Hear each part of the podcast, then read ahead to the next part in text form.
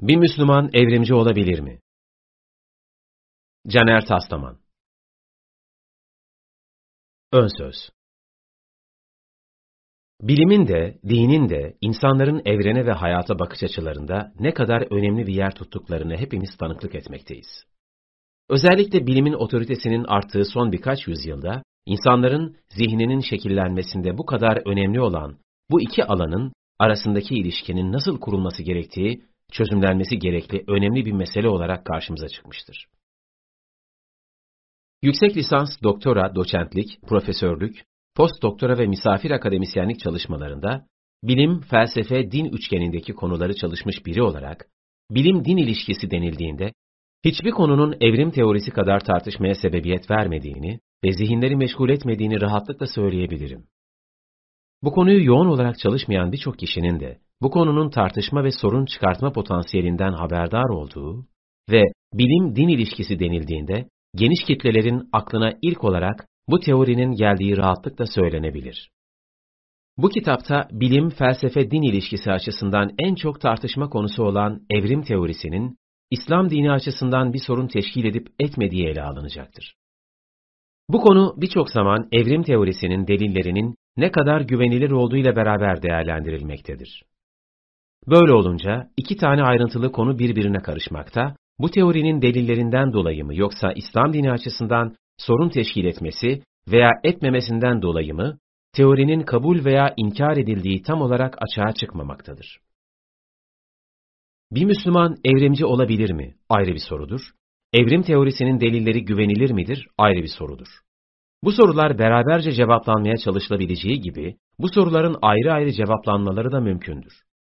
İkinci alternatifin birçok karışıklığın önlenmesinde faydalı olduğunu defalarca gözlemledim.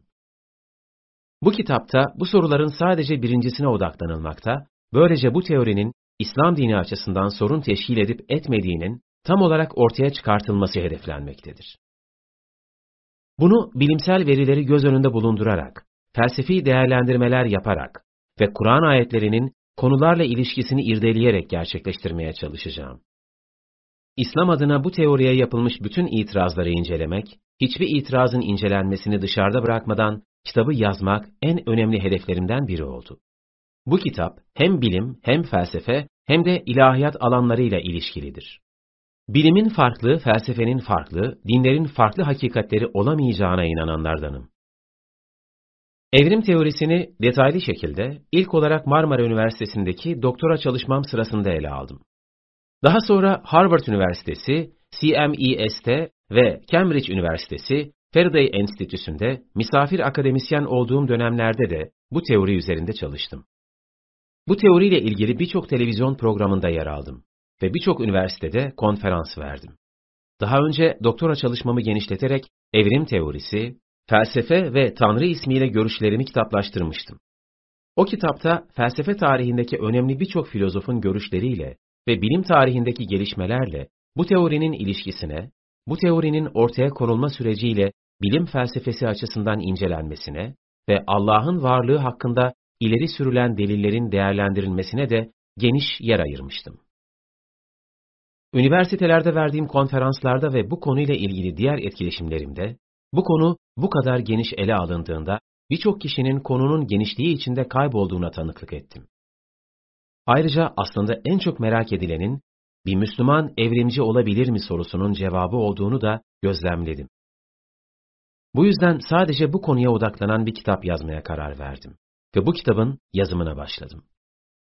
Bu kitabı yazarken uzun yıllar içerisinde bu konu hakkında oluşmuş birikimimden faydalandım. Dolayısıyla doktora sürecimde Harvard ve Cambridge üniversitelerindeki çalışmalarımda katkısı olanların bu kitabın ortaya çıkmasında katkıları var.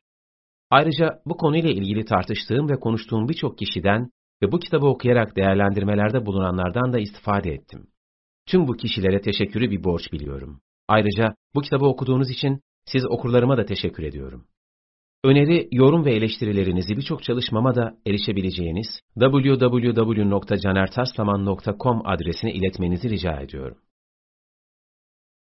Modern dönemde bilim ve din ilişkisi Modern dönemde bilimin artan otoritesine tanıklık ettik. bir bilginin bilimsel olduğunun söylenmesi, onun güvenilir olduğunun en önemli göstergesi olarak kabul edilmeye başlandı. Bu olgunun ortaya çıkış süreci ve hangi tarihten başlatılabileceği tartışılabilir. Fakat 17. yüzyılda bilimsel devrimin en kritik başarılarının elde edildiği dönemin, bu süreç açısından özel önemi olduğu hemen herkesin üzerinde ittifak ettiği bir husustur. Bu yüzyıldaki Descartes, Galileo, Kepler ve de özellikle Newton gibi önemli felsefeci ve bilim insanlarının bilime katkıları sayesinde evren hakkında hiçbir zaman olmadığı kadar bilgi sahibi olduk. Bilimdeki gelişmeler sanayi devriminin ortaya çıkmasında etkili oldu. Sanayi devrimiyle hem ortaya yeni teknolojik ürünler çıktı ve bu ürünler yaşam tarzlarını dönüştürdü, hem de bu süreç şehirleşme, çekirdek ailelerin çoğalması gibi büyük sosyolojik değişikliklerin tetikleyicisi oldu. Bu süreçte insanlar arası ilişkilerden devletlerin yapısına, savaşların yapılış şeklinden yeni uluslararası sömürü şekillerinin yaygınlaşmasına kadar birçok alanda büyük dönüşümler yaşandı. Büyük bir siyasi ve ekonomik güç olan kilisenin gücünü ve etkisini kaybetmesi de bu süreç içerisinde gerçekleşti ve geniş kitlelerin hayatlarında dine referanslar belirgin şekilde azaldı. 9-13. yüzyıllar arasında İslam medeniyetinin bilim ve felsefede dünyanın en etkili medeniyeti olmasına karşın 17-21. yüzyıllar arasında bahsedilen değişimleri yaşayan Batı Hristiyan medeniyeti dünyanın en etkili medeniyeti oldu. İslam dünyası bu medeniyetten bilimsel ve teknolojik gelişmeleri alırken bu medeniyetin tarihsel süreç içerisinde yaşadığı şehirleşme, çekirdek ailelerin yaygınlaşması ve dine referansların azalması gibi olgulardan da etkilendi. 19. yüzyılın önemli sosyologları Auguste Comte, Karl Marx ve Emil Durkheim gibi düşünürler, bilimin artan otoritesine karşı dinlerin öneminin azalacağını ve zamanla yok olacağını düşündüler.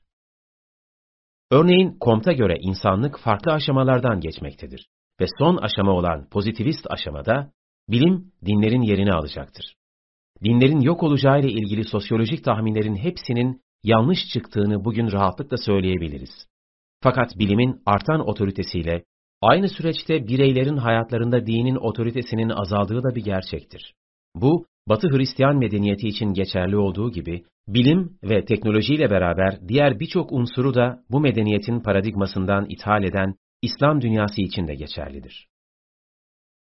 Tüm bu süreçleri tetikleyen bilimsel devrimin en önemli isimleri olan Descartes, Galileo, Kepler ve Newton gibi felsefeci ve bilim insanlarının hepsi dindar kimselerdi. Ve evrenle ilgili bulgularındaki hiçbir unsurun Allah'ın yaratmasıyla ve dinlerin yaratmayla ilgili öğretileriyle çelişkili olmadığını ifade etmişlerdir. Fakat sonraki tarihsel süreçlerde bilimle dinlerin arasında çelişki olduğunu ifade eden yaklaşımlarda yükseliş oldu. Batı Hristiyan dünyasında yaşanan bu sürecin nasıl olduğuyla ilgili tarihsel ve sosyolojik analiz yapmak, bu kitabın konusunun dışında kalan, müstakil bir çalışmada ele alınmayı gerektirecek kadar uzun bir meseledir. Bilim ve din arasındaki ilişkilerle ilgili konunun böylesi tarihsel ve sosyolojik bir arka plana sahip olduğuna işaret ederek bu konuyu geçiyorum. Modern dönemde bilimin artan otoritesiyle beraber bilim-din ilişkisinin nasıl kurulacağı hayati bir konu olarak ortaya çıktı bilim ve din arasında çelişki olduğunu söyleyen düşünürlere karşı, bilimle dinin birbirlerinden tamamen farklı alanlar oldukları için, aralarında bir çelişki veya uyum olduğundan bahsedilemeyeceğini söyleyen düşünürler de, bilimle dinin arasında olumlu ve birbirini tamamlayıcı yönde ilişki kurulması gerektiğini ifade eden düşünürler de oldu. Bu sonuncu yaklaşıma kendimi yakın görüyorum. 12. yüzyıl filozoflarından İbn Rüşd gibi dinle bilimi arkadaş veya süt kardeş olarak ve 21. yüzyılın bilim insanı ve ilahiyatçısı John Polkinghorne gibi dinle bilimi kuzenler olarak tanımlayan yaklaşımı en isabetli yaklaşım olarak benimsiyorum.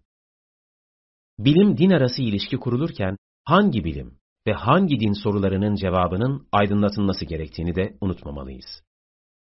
Bilim ve din gibi genelleyici ifadeler birçok zaman yanıltıcı olabilmektedir. Dinin içinde farklı mezheplerin ve ilahiyatçıların ne kadar birbirinden ayrı görüşler ifade ettiklerini hepimiz tanıklık etmişizdir. Bilimin içinde de yoruma açık, yani hermenötikle ilgili bir alan vardır. Örneğin Einstein ve Niels Bohr'un kuantum teorisiyle ilgili farklı yorumları, felsefi açıdan çok kritik bir konu olan determinizmin farklı anlaşılmasına götürecek kadar önemliydi. Bilim-din ilişkisiyle ilgili konuları verimli bir şekilde çalışmak için her iki alanında multidisipliner bir çalışmanın ciddiyetiyle değerlendirilmesi ve ilişki kurulurken felsefe alanının birikiminden yararlanılması olmazsa olmaz şartlar olarak gözükmektedir. Bu kitapta evrim teorisiyle İslam dininin çelişip çelişmediğini ele alırken, İslam adına bu teoriye getirilmiş olan eleştirilerin hepsini ele almaya gayret edeceğim. Ayrıca dinde metaforlar vardır gibi bir genellemenin çuvalına bütün eleştirileri koyup, bazılarının yaptığı gibi, bu konuyla ilgili ileri sürülen itirazların üzerini örtmeye çalışmayacağım.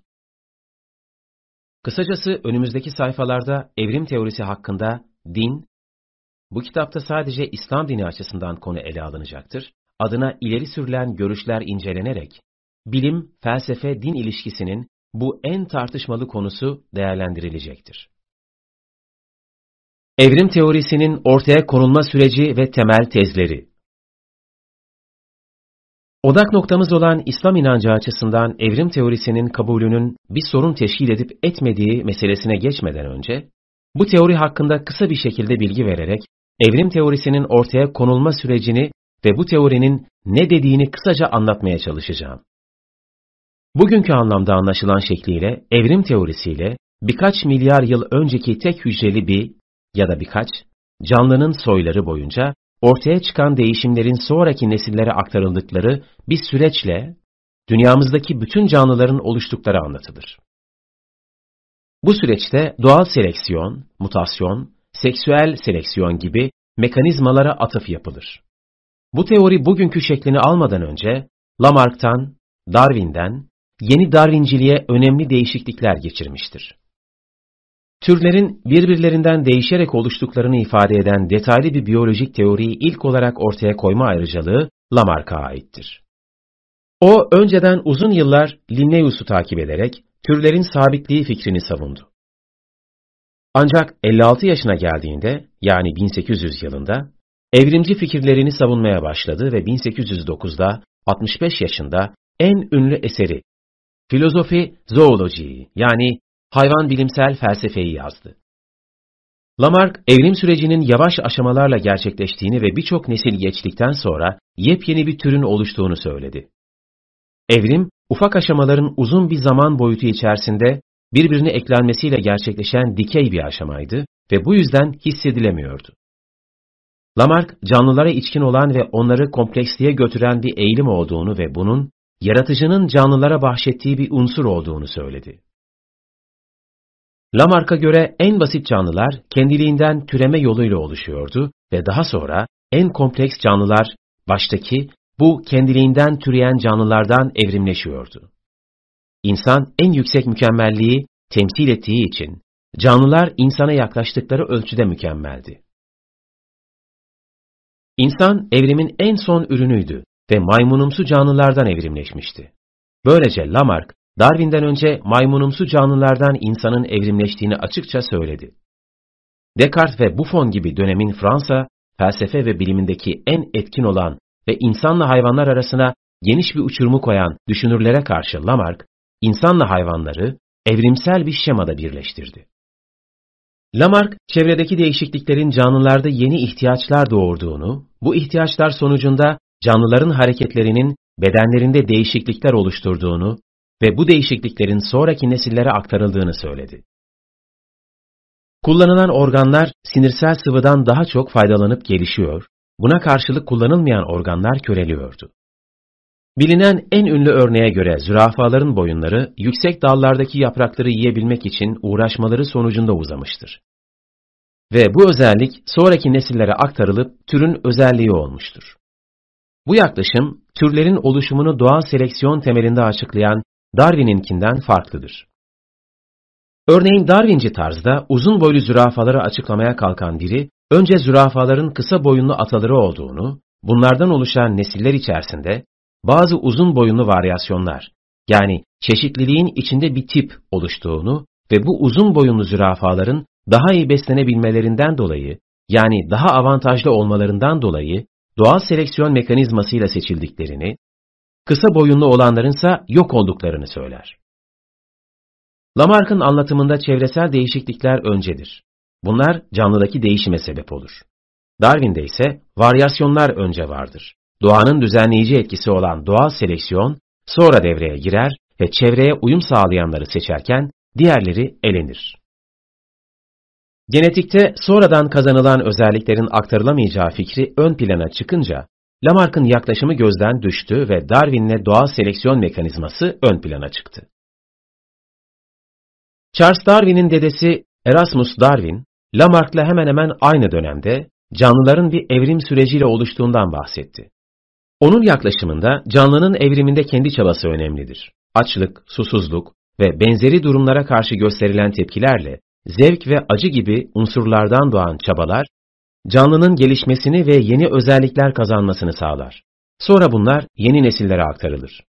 Erasmus'un yaklaşımları canlıların ortak bir atadan gelmiş olabileceğini söylemesi açısından önemlidir. O, insanın maymunla ortak bir atadan gelmiş olabileceğini de söylemiştir. Ancak torunu gibi ortak atadan sonra dallanan soy ağacından bahsetmemiştir. Erasmus, canlıların daha kompleks bir yapıya doğru evrimleşmelerinin Allah tarafından canlılara içkin yaratılan özelliklerle mümkün olduğunu ifade etti. Yazılarında savunduğu fikirlerin Kitab-ı Mukaddes'le uyum içinde olduğunu göstermek için Kitab-ı Mukaddes'ten alıntılar yapıyordu. O, Allah'ın araçsal sebeplerle doğa yasaları içinde kalarak ve bu yasaları kullanarak canlıların yaratılışını gerçekleştirdiğini savundu. Aslen hekim olan ve Newton'la Leibniz'den etkiler taşıyan Erasmus'un yaşadığı çağda, araçsal sebeplerle ilgili olarak birçok düşünür benzer yaklaşımlar ifade ettiler. Evrim teorisi birçok kişinin zihninde Charles Darwin'le özdeşleşmiştir. Onunla aynı dönemde doğa seleksiyonlu evrim teorisi anlayışını savunan Alfred Russel Wallace arka planda kalmıştır. Darwin, teorisini ayrıntılarıyla ilk olarak en ünlü kitabı olan Türlerin Kökeninde 1859 yılında yayımladı. Bu eser dışında 19 kitap daha yazdı ama hiçbiri bu eser kadar ünlü değildir.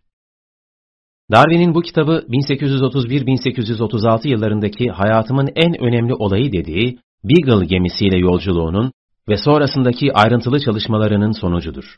Darwin, Ekim 1838'de ünlü iktisatçı ve papaz Malthus'un nüfus prensibi üzerine An Essay on the Principle of Population kitabını okuduğunu ve yaşam kavgasıyla doğal seleksiyon fikirlerinin oluşumunda bu kitabın etkili olduğunu yaşam öyküsünde belirtmiştir. Ernst Mayr, Malthus'un Darwin'in evrim teorisinin oluşmasındaki katkısını Darwin'in teorisindeki beş madde ve üç çıkarımla gösterir. 1. Bütün türlerin öyle yüksek bir üreme gücü vardır ki bu, Malthus'un geometrik büyüme dediği sonuca götürür. Bu durum türlerin yavruları da başarılı bir şekilde üreyebilirlerse gerçekleşir. 2. Senelik küçük dalgalanmaları ve arada gerçekleşen büyük dalgalanmaları hariç tutarsak, nüfus genelde belli bir sabitliktedir. 3. Doğal kaynaklar sınırlıdır. Sabit bir çevrede genelde bu kaynaklar sabit kalır. Çıkarım 1 Mevcut kaynakların besleyebileceğinden daha çok nüfus ürediğine göre, bireyler arasında yaşam için şiddetli bir kavga olacaktır. Ve yeni neslin yalnızca bir bölümünün normal yaşam süresini yaşayabileceğini göstermektedir. 4. Bireylerin hepsi birbirinden farklıdır. Her nüfusun içinde bir sürü farklılıklar vardır. 5. Bu farklılıkların çoğu kalıtımsaldır. Çıkarım 2. Yaşam mücadelesinde var olmak rastgele değildir. Bu daha çok kalıtsal özelliklere bağlıdır. Bu değişik özelliklere sahip olan varlıkların arasında bu değişikliklerin belirleyici olduğu doğal seleksiyon mekanizması işler. Çıkarım 3.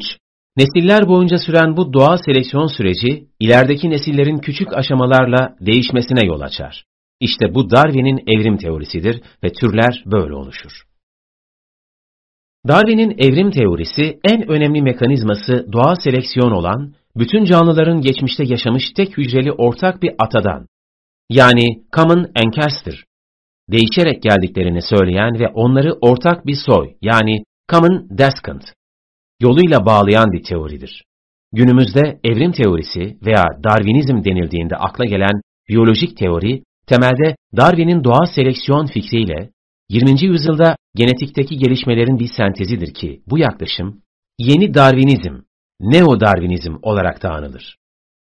Yeni Darwinizmin kurucularından biri olarak gösterilen Theodosius Dobzhansky, yeni Darwinizm ismi yerine sentetik teori yani synthetic theory ve evrimin biyolojik teorisi, biological theory of evolution demeyi tercih ettiğini, çünkü biyolojinin genetik, sistematik, karşılaştırmalı morfoloji, fosil bilim, embriyoloji, ekoloji dallarının da konuyla ilgili olduğunu söylemektedir.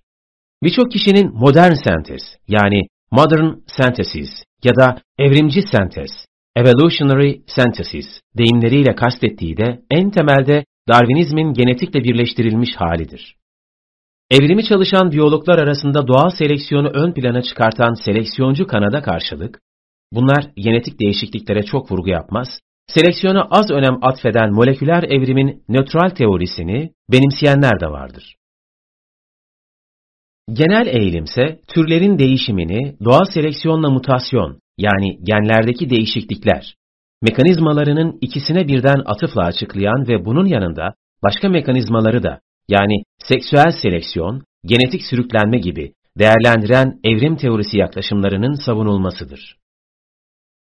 Yeni Darwinizmin en önemli özelliği genetikteki en son bulgularla evrim teorisini birleştirme çabasıdır. Embriyoloji veya geçmiş dönem fosillerinin incelenmesi üzerine yoğunlaşan bir yeni Darwinci, bir Lamarckçıdan farklı olarak, sonradan kazanılan özelliklerin aktarılamayacağı kabulünden yola çıkarak, embriyo gelişiminin veya fosiller arasındaki benzerliklerin değerlendirmesini yapar. Bu temel dışında yeni Darwinci olarak adlandırılabilecek pek çok bilim insanı birçok önemli konuda kendi aralarında anlaşmazlıklara da sahiptir. Örneğin Edward O. Wilson ve onun gibi düşünenler genlerimizde kodlu biyolojik yapımızın, sosyolojik yapımızı ve kültürümüzü oluşturduğu iddiasındaki sosyobiyoloji diye anılan yaklaşımı savunmaktadırlar. Diğer yandan Stephen Jay Gould ve onun gibi düşünenler, sosyobiyolojiyi kötü bir bilim olarak değerlendirmekte ve bu bilim dalının masalsı anlatımlarla dolu olduğunu savunmaktadırlar.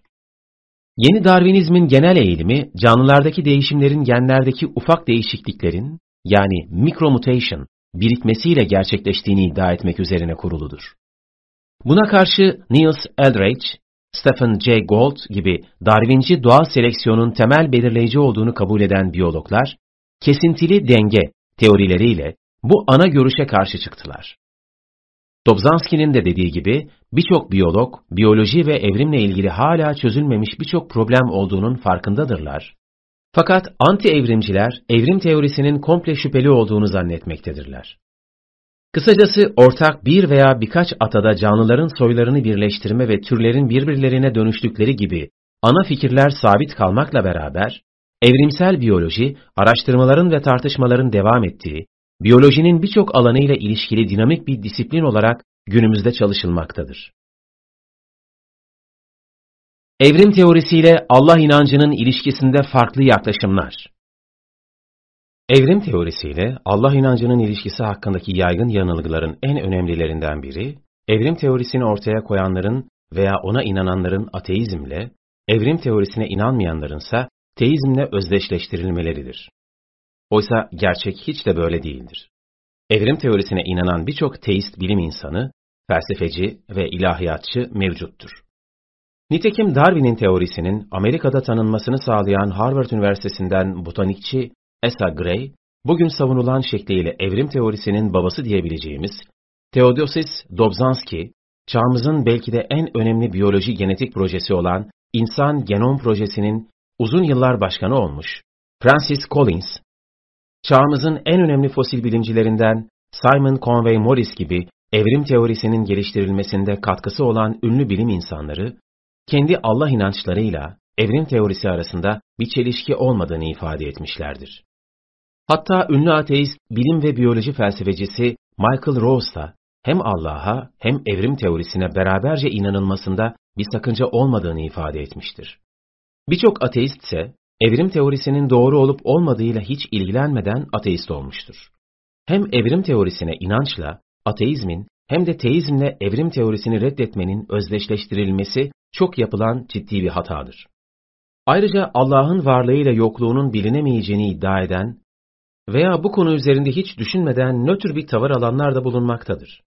Bu kategori Allah'a inanç açısından üçüncü bir kategori olan bilinmezci yani agnostik kategori olarak ele alınabilir. Evrim teorisi içinde aynı ayrım yapılabilir. Evrim teorisinin doğruluğunu kabul edenler birinci, yanlışlığını kabul edenler ikinci, bu teorinin doğru mu yanlış mı olduğunun bilinemeyeceğini iddia edenler ve bu teoriye karşı umursamaz olanlar üçüncü bir kategori olarak ele alınabilir.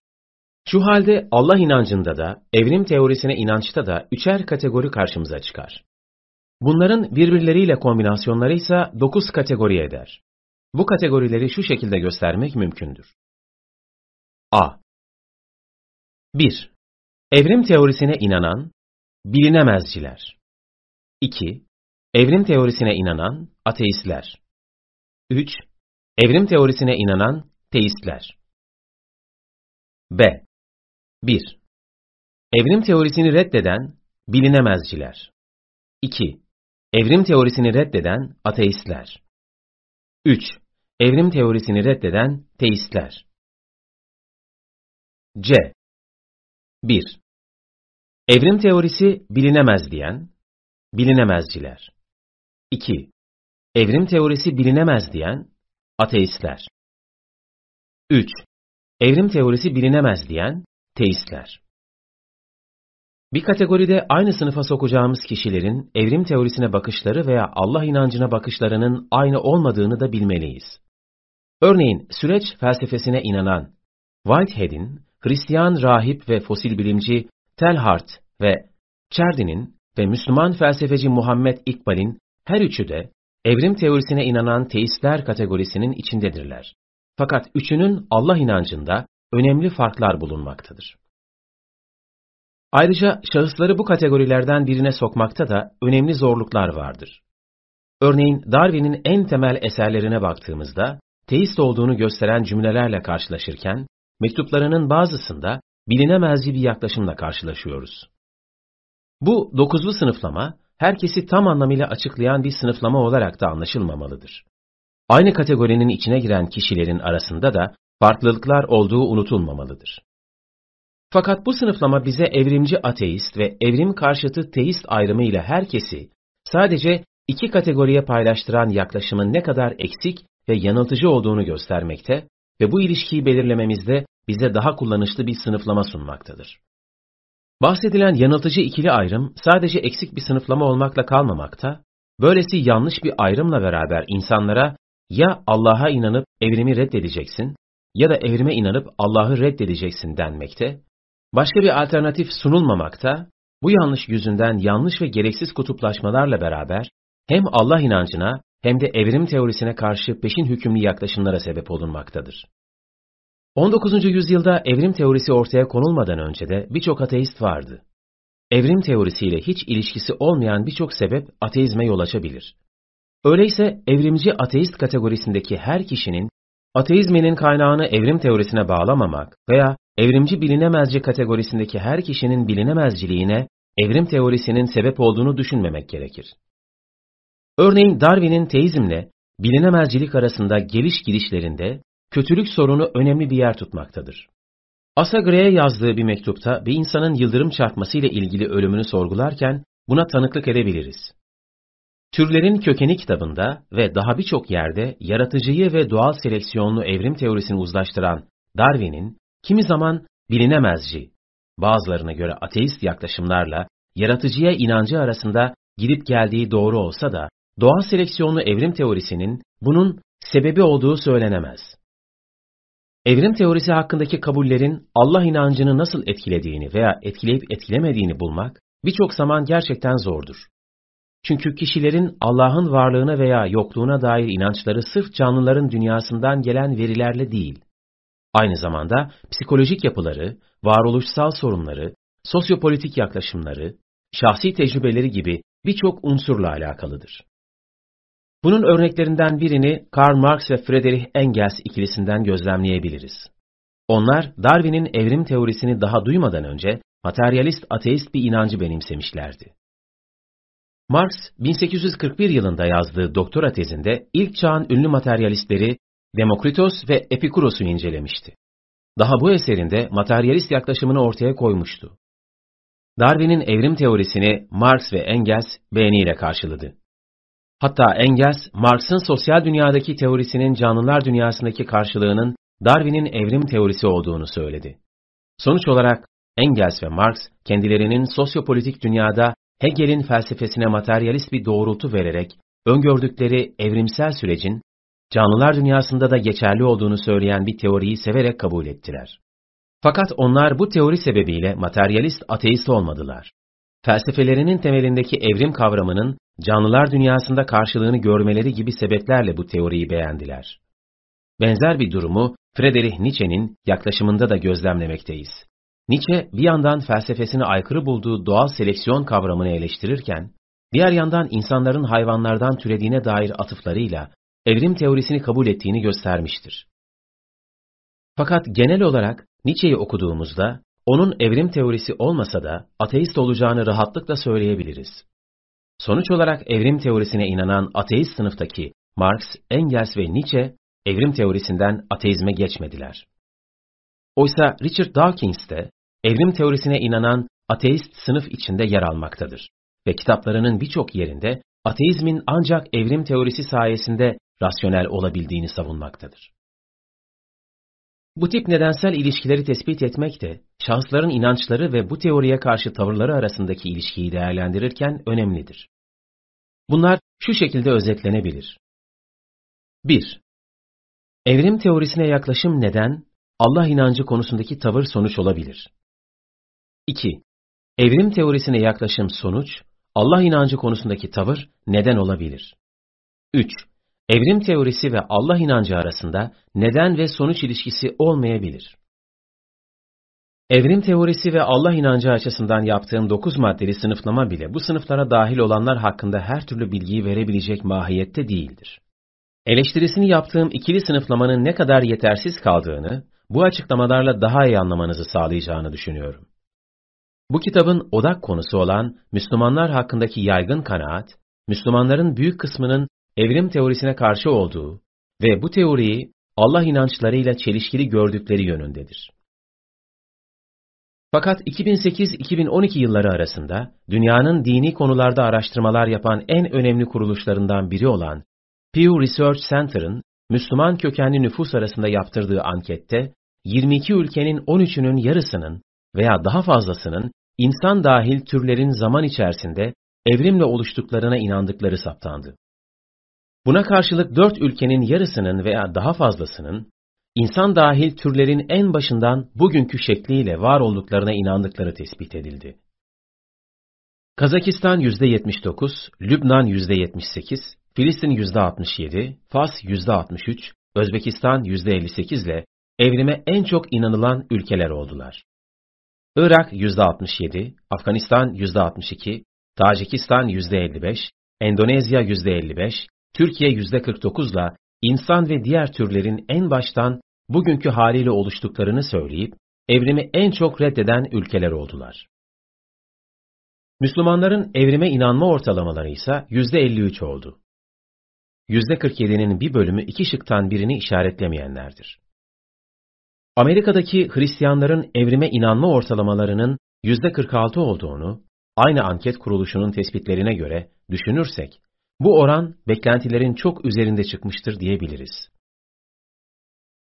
Bu arada Amerika'daki Müslümanların %45'i evrime inanarak dünya genelindeki Müslümanların %53 olan ortalamalarının altında kalmışlardır.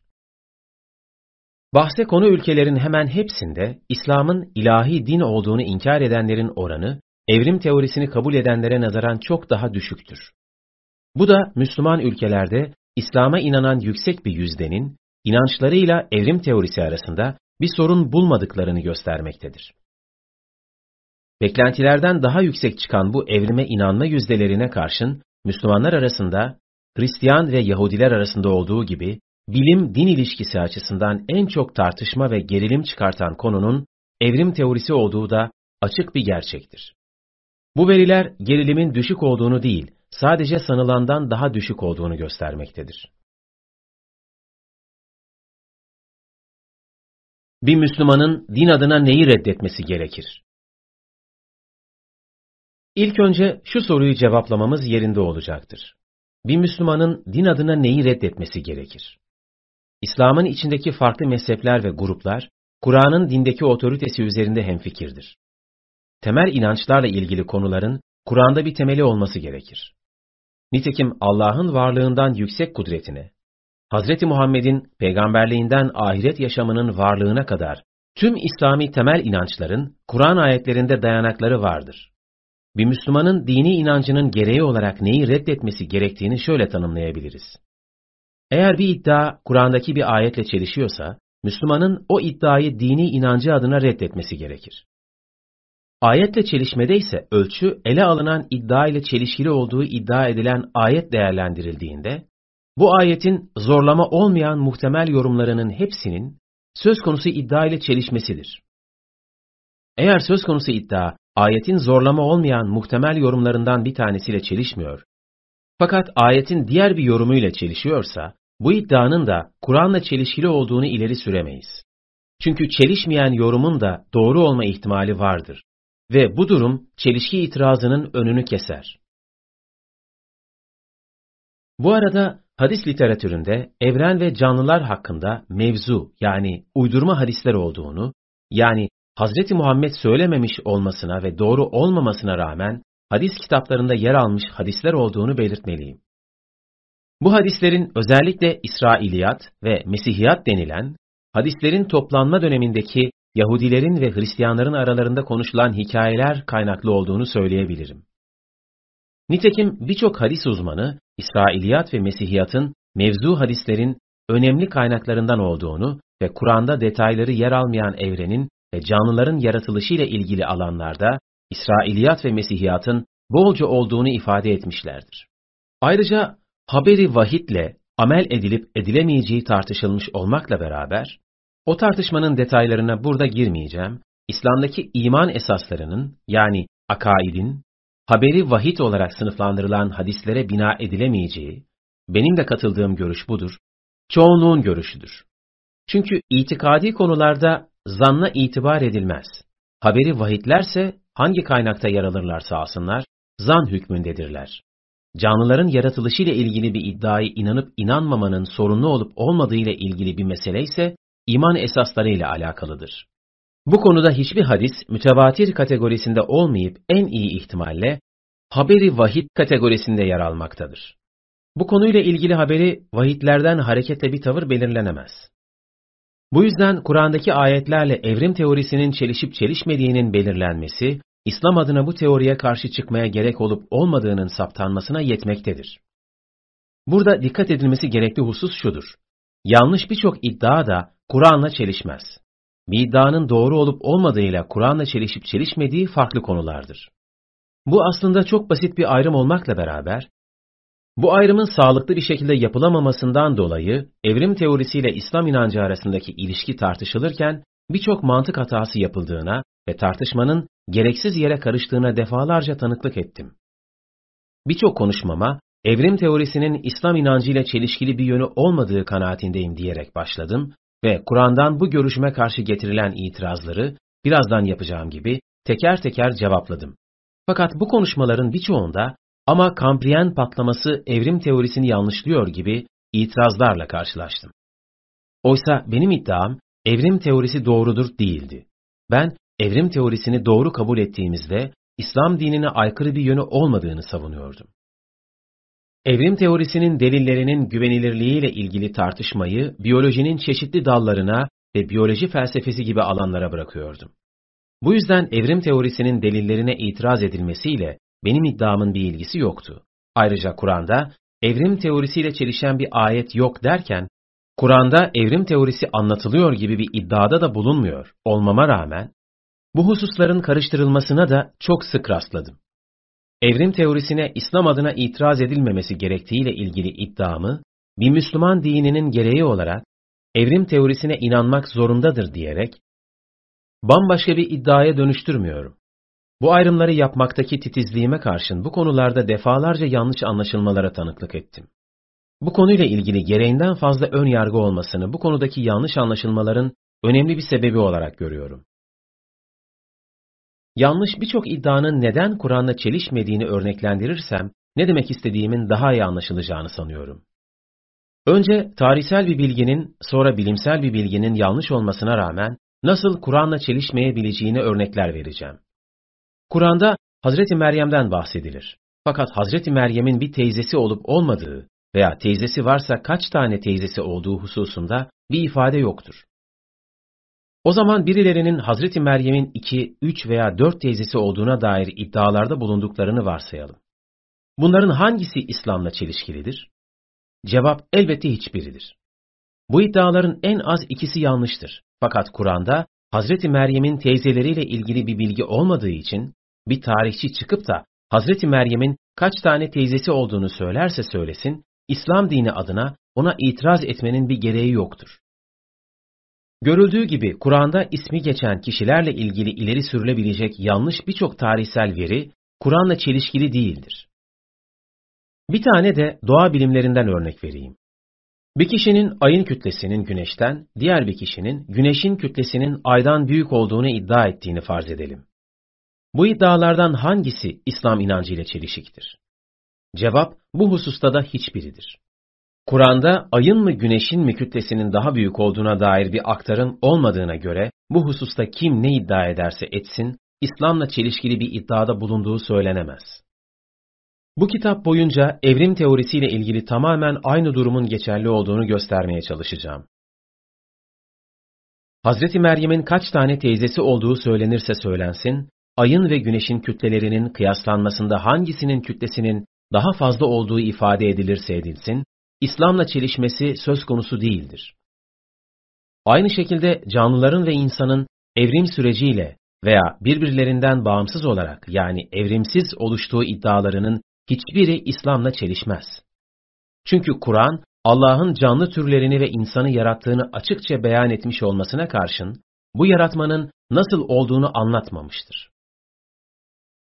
Bu yüzden bir Müslüman evrimci olabilir ama bu iddia bir Müslüman evrimci olmak zorundadır anlamını taşımaz. Bazıları ateistlerin evrim teorisini dinlere karşı kullandığını, bu yüzden bu teorinin inkar edilmesinin gerekli olduğunu ifade etmektedirler. Öncelikle şunu bilmeliyiz.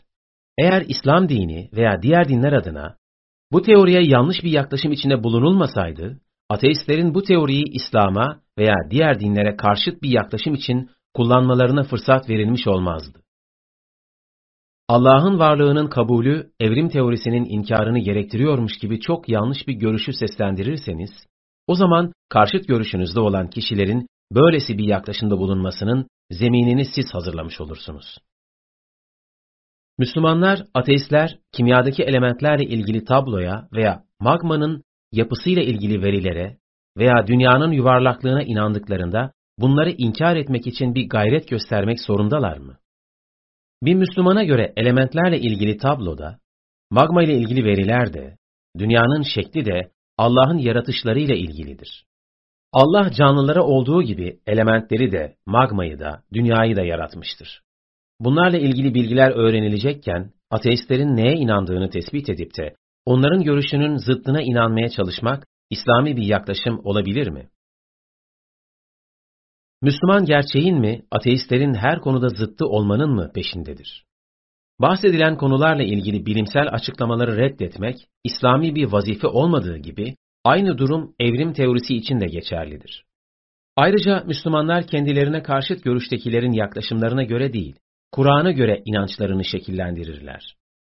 Örneğin Hazreti İsa'nın ilahi kişiliği olduğuna dair Hristiyan mezheplerin iddialarına karşıt bir Müslüman Hazreti İsa'ya düşman olamaz. Veya Şintoizmde güneşe ilahi vasıflar atfedildiği için hiçbir Müslüman güneşe karşı bir antipati beslemez. Bir ateistin evrim teorisini ateizm için araçsallaştırması da bu teoriye karşı bir düşmanlık veya antipati kaynağı olmamalıdır. Bu konuda iki tane zulmün işlendiğini söyleyebilirim. Bunlara öncelikle yanlış oldukları için, ilaveten çok olumsuz sonuçlara yol açtıkları için karşı çıkılması gerekir. Birinci zulüm, ateizm veya dinsizlik adına yapılan bir zulümdür. Bu zulmü yapanlar, evrim teorisine inanç ateist olmayı gerektirir diyerek hem yanlış bilgi vermekte hem de felsefi görüşleri için bu teoriyi araçsallaştırmaya kalkmakta, böylece bilimsel yaklaşımların objektif olarak değerlendirilmesine ciddi zarar vermektedirler. Evrim teorisi, biyoloji alanıyla ve canlıların oluşum süreçleriyle ilgili bir teoridir. Bu süreçlerin bilinçli bir planın eseri olup olmadığı, vazifesi sadece süreci ve olguları tarif etmek olan biyolojinin konusu değildir. İkinci zulüm, dinler adına yapılan bir zulümdür. Bu zulmü yapanlar, evrim teorisini bir Müslümanın reddetmesi gerekir diyerek, Müslümanların bu konuyu soğukkanlı, tarafsız bir şekilde değerlendirmesine engel olmakta ve din bilim arasında gereksiz gerilimlerin ortaya çıkmasına sebep olmaktadırlar. Evrim teorisinin İslam adına reddedilmesinin yanlış olduğu anlaşılarak hem yanlış bir anlayış düzeltilecek hem de bilime karşı objektif yaklaşıma karşı yapılan bir zulüm durdurulacaktır.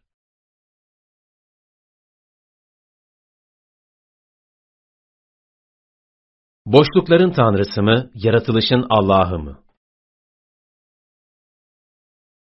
Evrim teorisine dinler adına karşı çıkışların en önemli sebebi, bu teorinin Allah inancını dışladığının zannedilmesi olmuştur. Bu hususun aydınlatılması, bir Müslümanın evrimci olup olamayacağının anlaşılması açısından olduğu kadar, bir Yahudi veya bir Hristiyanın da evrimci olup olamayacağının anlaşılması açısından çok temeldir. Allah inancı tek tanrılı dinlerin en temel inancıdır. Bu inancın reddedilmesine götürecek her hususun, bu dinler tarafından reddedilmesi gerekir. Allah inancı olmadan ahirete de, peygamberlik müessesesine de inanmak mümkün değildir. Evrim teorisi gerçekten de Allah inancının reddedilmesini gerektirecek bir iddiaya sahip mi? Bu sorunun kısa cevabı hayır. Evrim teorisi Allah inancının reddedilmesini hiçbir şekilde gerektirmez şeklindedir. Bu konuyla ilgili yanılgıların en önemli sebeplerinden biri, süreçle yaratmanın anlaşılmamasıdır. Bu konu bir sonraki başlıkta ele alınacaktır. Yanılgıların diğer önemli bir sebebi boşlukların tanrısı, yani God of the Gaps yaklaşımı ile ilişkilidir. Modern dönemin bilimsel gelişmelerinin dine aykırı bir yönü olduğunun zannedilmesinde boşlukların tanrısı yaklaşımının önemli bir yeri bulunmaktadır. Bu tip bir yaklaşımı ileri sürenler, teistlerin Allah'ın varlığı konusundaki dayanaklarının evren ve canlılar konusunda bilinmeyen hususlar olduğunu, bu bilinmeyen boşlukları Allah'la doldurduklarını, dolayısıyla boşluk kalmazsa Allah'a gerek kalmayacağını düşünmektedirler.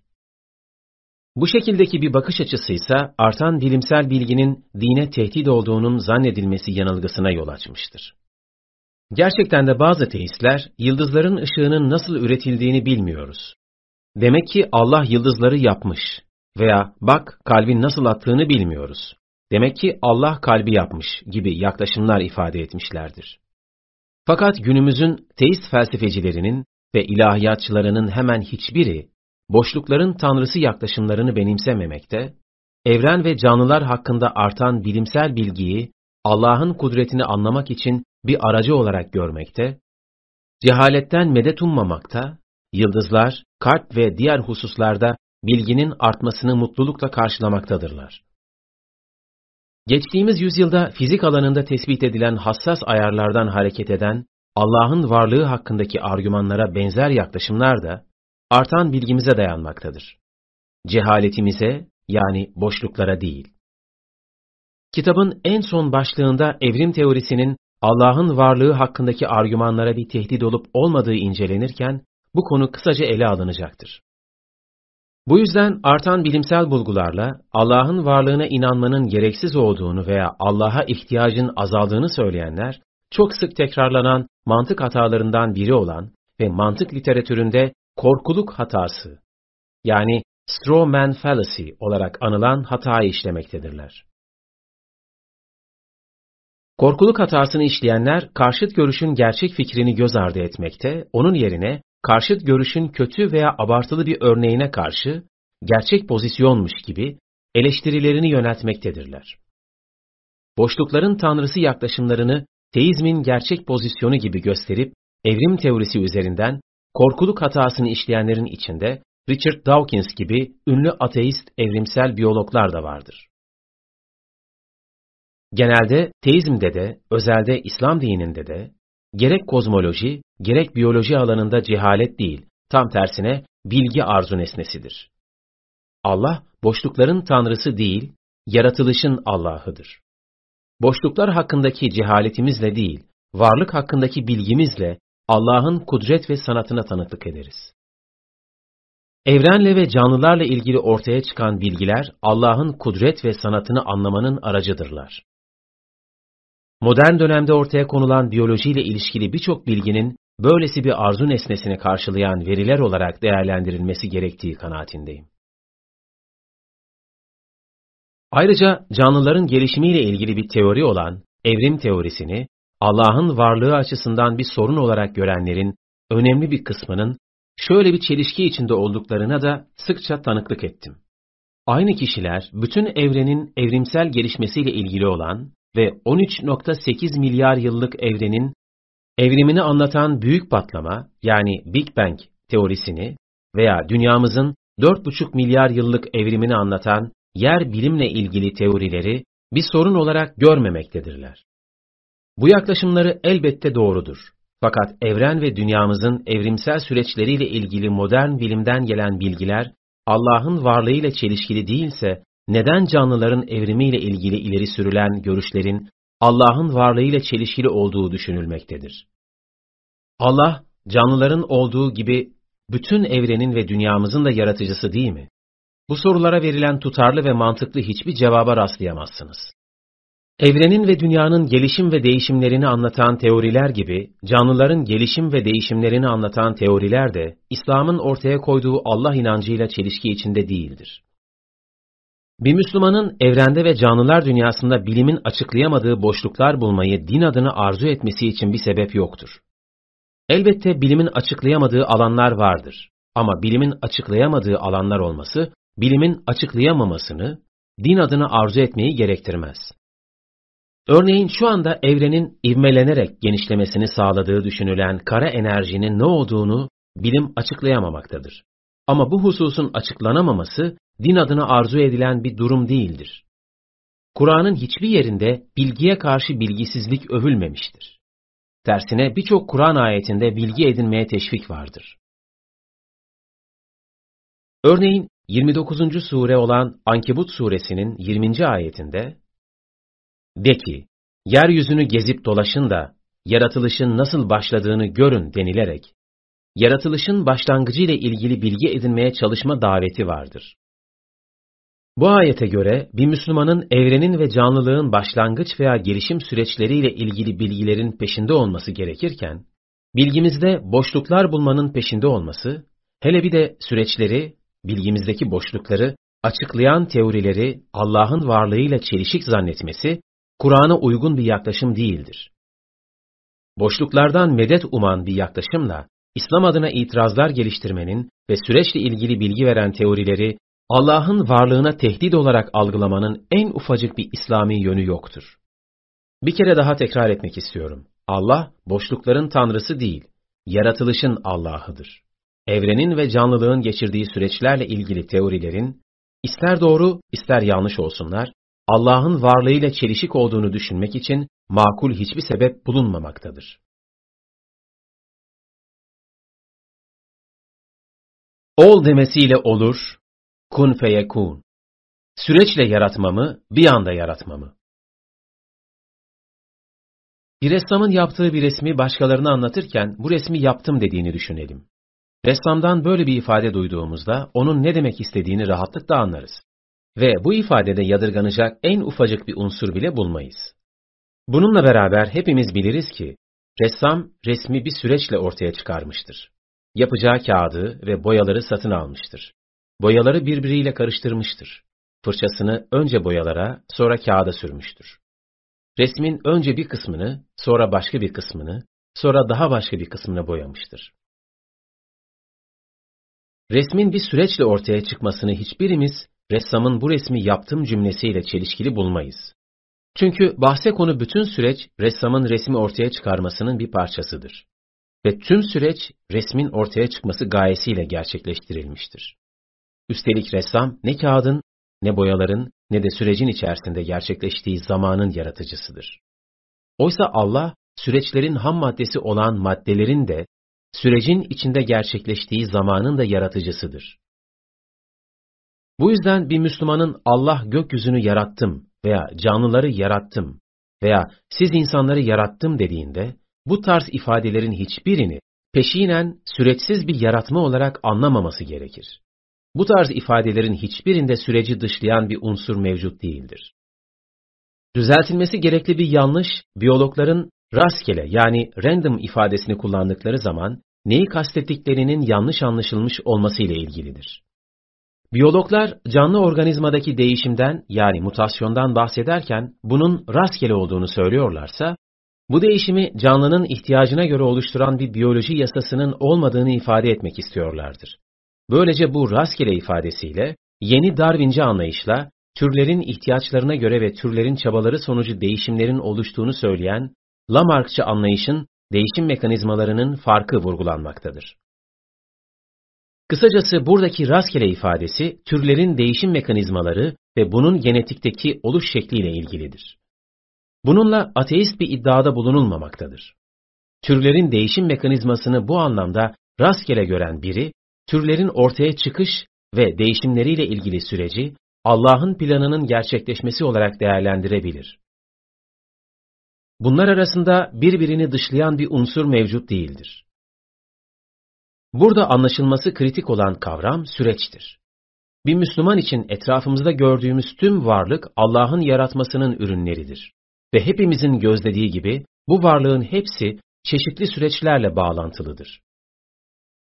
Yemek yiyen birçok Müslüman yemeği bitince elhamdülillah deyip yemeği verdiği için Allah'a şükreder. Fakat yemek pişirilmeden önce yemekteki kabaklar bir süreçle hazırlanmıştır. Kabağın yetişmesi bir süreçle olmuştur. Sonra tarladan kabağı çiftçi toplamış, bir tüccar satmış, baba pazardan kabağı satın alıp eve getirmiş, anne yemeği pişirmiştir.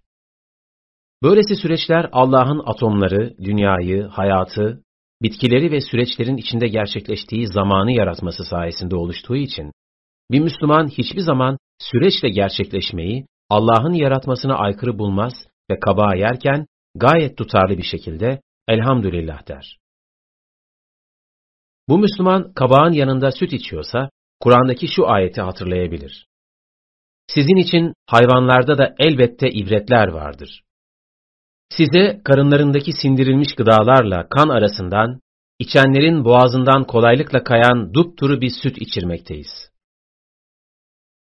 Süt içerken bu ayeti hatırlayarak Allah'a şükreden hiçbir Müslüman, sütü veren ineğin ot yemediğini, ineğin ayrıntıları Kur'an'da geçmeyen süreçleri bedeninde geçirmediğini, sütün sofraya birçok kişinin aracılığıyla gelmediğini düşünmez. Sütü içmemize kadar gerçekleşen ve ayette dikkat çekilmeyen hiçbir süreç, ayetteki süt içirmekteyiz ifadesiyle çelişkili kabul edilmez. Aslında biraz düşünülürse bir şeyi kendisini var eden tüm süreçle beraber anlatmanın neden mümkün olmadığı rahatça anlaşılabilir. Dünyada gerçekleşen olgular, bunları mümkün kılan elementlerin oluşum süreçleri sayesinde gerçekleşmektedir. Bu elementlerin ortaya çıkışıysa büyük patlamanın başlangıcına, evrendeki temel kuvvetlerin birbirinden ayrılmasına, Higgs parçacığının kütle vermesine, galaksilerin ve yıldızların oluşumuna, yıldızların içindeki hassas ayarlı birçok sürece bağımlıdır. Kısacası Allah'ın yağmuru yağdırma veya rüzgarları estirme veya süt içirme olgularına her atıf yaptığında bunların arkasındaki tüm süreçlerden bahsetmesi gerekseydi, büyük patlamanın başlangıcından başlayarak tüm süreçleri her biri için açıklaması gerekirdi. Böylesi bir süreç anlatımının bir kere bütün ayrıntılarıyla aktarılması bile Kur'an'dan çok daha kalın bir hacmi gerektirir. Aynı durum bizim resmi çizdim gibi ifadelerimiz için de geçerlidir. Resim gibi bir yapıtın ortaya çıkmasını mümkün kılan süreçlerin hepsinin anlatımını yapmaya kalksak, büyük patlamanın başlangıcından yıldızların içindeki karbon gibi elementlerin oluşum süreçlerine kadar geniş bir süreci aktarmamız gerekir. Sonuçta herhangi bir olgu anlatılırken, birincisi pratik olarak bu olguyu mümkün kılan bütün süreçlerin anlatılması mümkün değildir. İkincisi, dili kullanırken bir şeyi oluşturan süreçlere atıf yapmadan o şeyin ortaya çıkmasını belirttiğimizi, dil kullanıcıları olarak hepimiz bilmekteyiz. Hele Allah gibi bütün sürecin sahibi bir varlığın, süreçlere atıf yapmadan ortaya çıkan varlıklardan bahsetmesinde beklenmeyecek hiçbir durum mevcut değildir. Zaten Kur'an'ın dilini incelediğimizde bu hususa yüzlerce ayette tanıklık etmekteyiz. Süreçle yaratmayla ilgili bu olguyu anlamayanlar, Kur'an'daki Allah'ın yaratmasını tarif eden ol demesiyle olur, kün feyekün ifadelerinin süreçsiz yaratmaya işaret ettiğini söyleyerek, canlıların ve insanın süreçsiz yaratıldığı gibi bir iddiayı seslendirmişlerdir.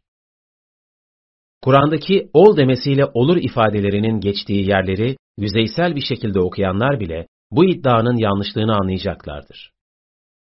Kur'an'dan Allah'ın ol emriyle yani irade etmesiyle dilediğinin oluşacağını anlıyoruz. Fakat bu, bahsedilen oluşumların, dünyevi zaman olarak bir anda, süreçsiz gerçekleştiği anlamına gelmez. Allah'ın ol emrinin yani iradesinin, bir şeyin oluşması için yeterli olduğu anlamına gelir. Bazı çevirmenler Kur'an'da geçen ol emirlerinden sonra gelen Arapça fe edatını hemen diye çevirmişler ve çeviri ol demesiyle hemen olur şeklinde yapılmıştır. Kur'an'da birçok yerde geçen fe edatlarını incelediğimizde bu edatların sonralık, bunun üzerine anlamlarına geldiğini ve bu edatın geçtiği yerlerin çoğunda bir sürecin mevzu bahis olduğunu görürüz. Fe edatının anında hemen anlamına gelen kelimelerle Kur'an meallerindeki yanlış çevirileri düzeltilmelidir. Ayetlerde kastedilen Allah'ın ol emrini takiben Allah'ın dileğinin kayıtsız şartsız gerçekleşmesidir. Yoksa bu gerçekleşmenin süreçsiz olduğu anlaşılmamaktadır. Nitekim Kur'an'dan Allah'ın gökleri ve yeri altı devirde, yani yevm, yarattığını anlıyoruz. Bir sonraki başlıkta altı devir konusu işlenecektir. Diğer yandan göklerin ve yerin yaratılışı için ol emrinin yeterli olduğu şu ayetlerden anlaşılmaktadır. 81. Gökleri ve yeri yaratan, onların bir benzerini yaratmaya kadir değil mi? Elbette o, yaratandır, bilendir. 82. Bir şeyi dilediği zaman, onun emri olan ol demesiyle olur. Allah'ın ol emrinden, dünyevi süreçte anında var olmayı anlamak için makul bir sebep yoktur. Evren 13.8 milyar yaşındadır ama bu Allah'ın katında bir ol emrinin karşılığıdır. Einstein'ın izafiyet teorisiyle zamanın mutlak olmadığı, yer çekimi ve hız gibi evren içindeki olgulardan etkilendiği teorik olarak ortaya konulmuş ve sonra deneysel verilerle de bu teori desteklenmiştir. Evren içinde bile değişkenliği olan zamanın Allah'ı bağlayıcı bir niteliği olduğu ve Allah'ın zaman içinde beklediği düşünülemez. Bu yüzden Allah niye bu kadar uzun zaman beklesin ki gibi sorular sormak anlamsızdır. Allah'ın zamanın içinde beklediği şeklindeki yanlış düşünceler, Allah'ı zamanın yaratıcısı değil de zamana tabi bir varlık olarak gören anlayıştan kaynaklanmaktadır. Böylesi bir anlayış sahipleri ise Allah'ın uzun süre beklediğini düşünmemek için Allah'ın ya bir anda ya çok kısa sürede oluşları gerçekleştirmesi gerektiği gibi yanlış iddiaları savunabilmektedirler. Kur'an'da ol demesiyle olur ifadesi Hazreti İsa'nın yaratılışı anlatılırken de kullanılmıştır. Hazreti İsa ile ilgili bu kullanım da bu ifadenin süreçsiz bir yaratmayı tarif etmediğini göstermektedir. Meryem dedi ki, Rabbim, benim çocuğum nasıl olur? Bana hiçbir insan dokunmadı ki, Allah da Allah dilediğini işte böyle yaratır. Bir iş ve oluşa karar verdiğinde ona ol demesiyle olur dedi. Hazreti İsa'nın dünyaya gelmesi ol emrine tabidir ama Kur'an'da da anlatıldığı gibi annesi Hazreti Meryem onu rahminde belli bir zaman süreci boyunca taşımıştır. Eğer ol demesiyle olur ifadelerinin süreçsizliği yani bir anda yaratılmayı ifade ettiği düşünülecekse, Hazreti İsa'nın delikanlılık çağında bu çağının öncesini oluşturan bir süreç olmaksızın, yeryüzünde belirdiği gibi bir iddianın savunulması gerekirdi. Ol demesiyle olur ifadelerine gönderme yaparak insan türünün ilk ortaya çıkışı için süreçsizliği öngörenlerin gerek evrenle gerek Hazreti İsa ile ilgili bu ifadeler kullanıldığında süreçsiz yaratılışı anlamamaları, iddialarını iyice düşünmeden dile getirdiklerini ortaya koymaktadır. Tüm bunlar gösteriyor ki canlıların ve Adem'in ol emriyle yaratılışından dünyevi süre olarak bir anda yaratılmayı anlamak için hiçbir makul sebep bulunmamaktadır. Daha önce dikkat çektiğim gibi bir Müslümanın evrim teorisini İslam adına reddetmesi yanlış olsa da, bu teoriyi kendi görüşünün neticesinde reddetmesinin İslam'a aykırı olduğu gibi bir iddiada da bulunulamaz. Fakat bazıları gibi Allah'ın süreçle yaratmaya ne ihtiyacı var diyerek bu teoriye itirazda bulunmak, süreçle yaratmayı Allah'a yakıştıramamak demektir. Ve İslami inanç açısından sıkıntılı bir yaklaşımdır. Çünkü az önce örneklerini sunduğum gibi Kur'an'da anlatılan yaratılışların çoğu da bizim etrafımızda gözlediğimiz yaratılışların hepsi de süreçle oluşmaktadır. Süreçle yaratmayı Allah'a yakıştıramayan birinin şu anda etrafında gözlemlediği olguların ve kendisinin yaratılışını takdir etmesi mümkün değildir. Çünkü bunlar hep süreçlerin eseridir. Kısacası birçok kimse evrim teorisine sırf karşı çıkmış olmak için öyle laflar etmektedirler ki, evrim teorisine karşı çıkmakla olmasa da evrim teorisine karşı ileri sürdükleri itiraz şekilleriyle İslami inançla çelişkili bir pozisyona sürüklenmektedirler.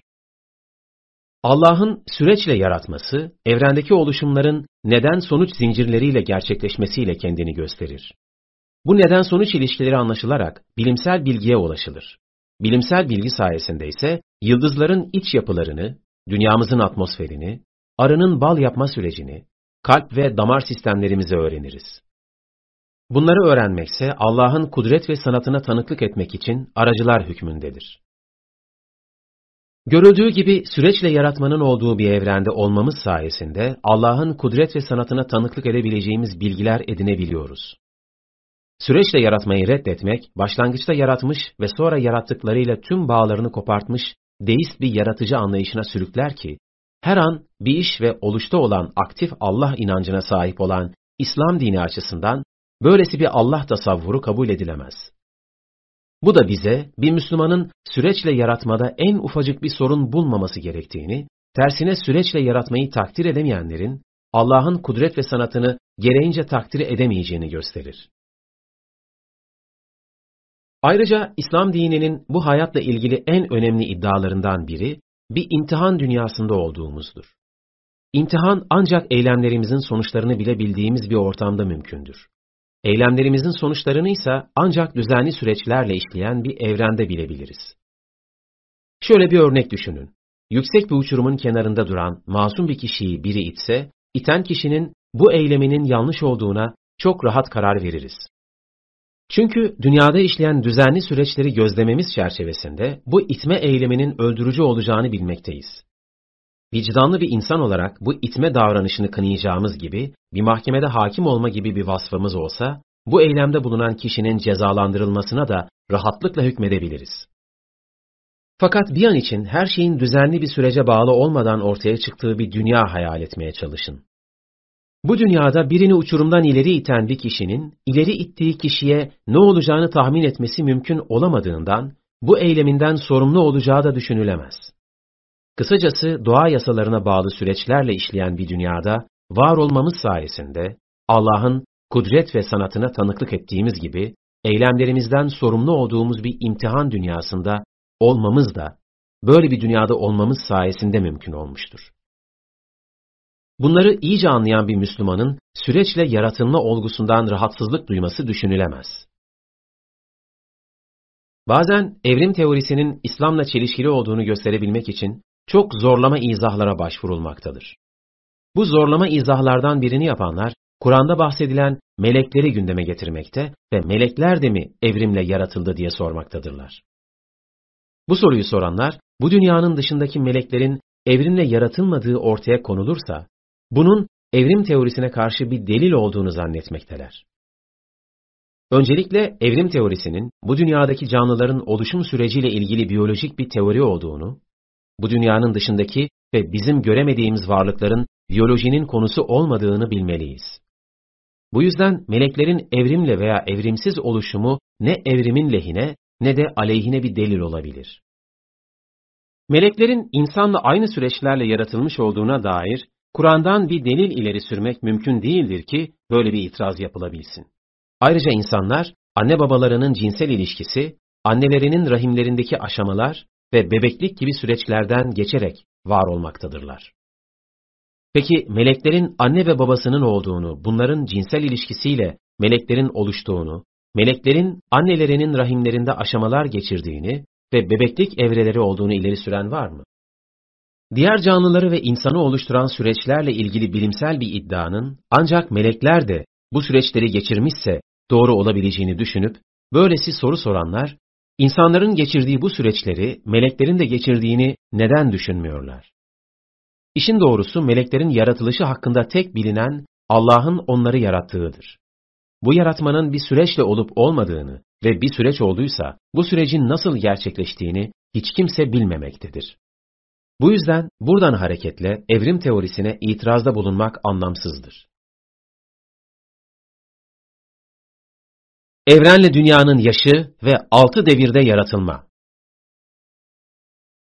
Evrim teorisinin ilk ortaya konulduğu dönemde bu teoriye karşı dirençlerin en önemli kaynaklarından biri, evren ve dünyanın yaşı ile ilgili görüşler oldu. İrlanda Başpiskoposu James Usher'in yaptığı hesaplar, bu teorinin ortaya konulduğu yer olan İngiltere'de yaygın olarak kabul ediliyordu. Protestan Hristiyanların büyük bir kısmı, Usher'in hesabına dayanarak dünyanın milattan önce 4004 yılında yaratıldığını kabul ettiler. Cambridge Üniversitesi Rektör Yardımcısı Lightfoot, yaratılış yılı olarak bu yılı kabul etti. Günü ve saati ise kendisi hesapladı. Dünya 23 Ekim günü sabah saat 9'da yaratılmıştı.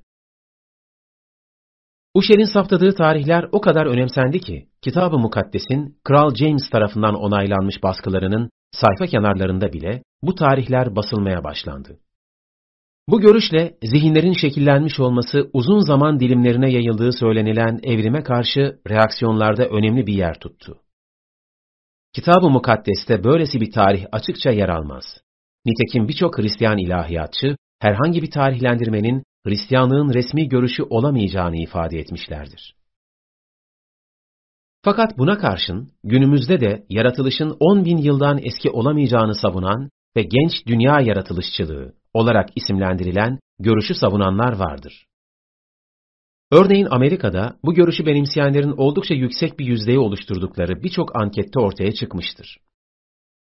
Birçok ateist, yaratılışçıların evrincilerden farkını ifade ederken, yaratılışçıların genç bir dünya öngörmelerine karşı evrimcilerin yaşlı bir dünya öngördüğünü söylerler. Bu yaklaşım genç dünya yaratılışçılığı görüşünü benimseyenler için doğru olsa da 13.8 milyar yıllık evrenin ve 4,5 milyar yıllık dünyanın yaşıyla dini inançları arasında sorun görmeyen çok daha geniş bir kitle mevcuttur. Genç dünya yaratılışçılığını savunan günümüzdeki grupların çok önemsenmemesi gerektiğini ve evrim teorisini savunan bazı ateistlerin bu grupları sanki tek tanrılı dinlere inanan herkesi temsil ediyorlarmış gibi sunmalarının kasıtlı bir taktik yaklaşım olduğunu ve bu yaklaşımın tamamen hatalı olup bu grupların hiçbir şekilde tek tanrılı dinlere inananları ve milyarlarca yılda oluşmuş bir evren ve dünyayı kabul eden geniş kitleleri temsil edemeyeceklerini düşünüyorum. Evrim teorisi, Hristiyan kültürünün hakim olduğu bir bölgede ortaya konulmuş, geliştirilmiş ve yoğun şekilde tartışılmış olduğu için Hristiyan ilahiyatı ile ilgili olarak dünyanın yaşı tartışması teorinin bilim-din ilişkisi bağlamında ele alındığında gündeme gelmektedir. Fakat burada bu konu İslam dini açısından ele alınmaktadır. Kitabın odak noktası açısından sorulacak soru şöyle ifade edilebilir. Bir Müslüman modern bilimin gösterdiği şekilde evrenin 13.8 milyar, dünyanın ise 4,5 milyar yaşında olduğunu kabul edebilir mi? Bu tarihlerin kabulünde en ufacık bir sorun olmadığını, baştan ortaya koyduğum metodolojiye dayanarak rahatlıkla söyleyebilirim. Çünkü Kur'an'da evrenin ve dünyanın kaç yaşında olduğuyla ilgili bir iddia hatta ima olduğu söylenebilecek bir ifade mevcut olmadığı için bilimin ortaya koyduğu herhangi bir tarihin kabulünde İslami açıdan bir sorun bulunmamaktadır. Bu konuyla ilgili olarak akla Kur'an'da evrenin ve dünyanın altı dönemde yani altı günde yaratıldığını ifade eden ayetler gelebilir. Bunların evrenin ve dünyanın milyarlarca yıllık ömrüyle çelişkili olup olmadığı sorulabilir. Kur'an'da geçen altı dönem ya da gün ifadesindeki dönem ya da gün kelimesinin Arapçası yevm'dir ve aynı dil ailesinden gelen Arapça ve İbranice'de bu kelime ortak bir kökene sahiptir. Kelimenin İbranicesi yom'dur. Altı dönemde, günde ifadesi, Kitab-ı Mukaddes'in içindeki Tevrat'ta da geçmektedir. Birçok Yahudi ve Hristiyan ilahiyatçı gibi Darwin de Tevrat'taki altı dönemde ya da günde yaratılışla ilgili ifadelerin uzun zaman dilimlerinde yaratılışı kastettiğini savundu. Yevm kelimesinin 24 saatlik günle beraber dönemleri yani zaman dilimlerini de ifade ettiği İslam ilahiyatçılarınca da belirtilmiştir. Bazıları yevm kelimesini dönem, gün manasının verilmesinin modern bilimin verileri ortaya çıktıktan sonraki bir durum olduğunu zannedebilirler. Fakat durum hiç de öyle değildir. Birincisi, modern bilimin verilerinin belli olmadığı dönemde kelimenin bu anlamı da olduğu belirtilmiştir. Daha da önemlisi, bu kelimenin Kur'an'daki kullanımları incelendiğinde, yevm kelimesinin 50 bin yıllık bir süreç için de, bin yıllık bir süreç için de kullanıldığı görülecektir. Ve bu da kelimenin Kur'an'da dönem anlamında kullanıldığını göstermektedir. Bu kullanımları şu Kur'an ayetlerinde görmekteyiz. Gökten yere her işi o çekip çevirir. Sonra sizin saymakta olduğunuz bin yıla denk bir günde ona yükselir. Melekler ve ruh, süresi elli bin yıl olan bir günde ona yükselirler. Uşer'in kronolojisine ve ilk insanların yaşadığı dönemi gösteren bir takvime, Yahudilerin bir bölümünce kullanılan takvime göre şu anda 5700'lü yıllardayız. Sahip olmayan İslam aleminde yer bilimin dünyanın milyarlarca yaşta olduğuna dair verileri ve fosil bilimin bunu destekleyen delilleri bir bilim-din çatışmasına sebep olmamıştır. Yaşlı dünya yaratılışçılığı ve genç dünya yaratılışçılığı şeklinde Hristiyan alemindekine benzer bir bölünmenin ve tartışmanın İslam aleminde yaşandığına rastlanmaz. Nuh tufanı küresel miydi, yerel miydi? Yer bilim, yani jeoloji alanındaki bulgularla kutsal metinlerin uyumlu olup olmadığı konusu, evrim teorisiyle ilgili tartışmalarla bir arada ele alındığı zaman, karşımıza çıkan birinci temel sorun, dünyanın ve evrenin yaşıdır. Önceki başlıkta bu konuyu ele aldım. Bu en temel sorunu takip eden diğer bir konuysa, Nuh tufanı ile ilgili kutsal metinlerdeki anlatımlarla ilgilidir.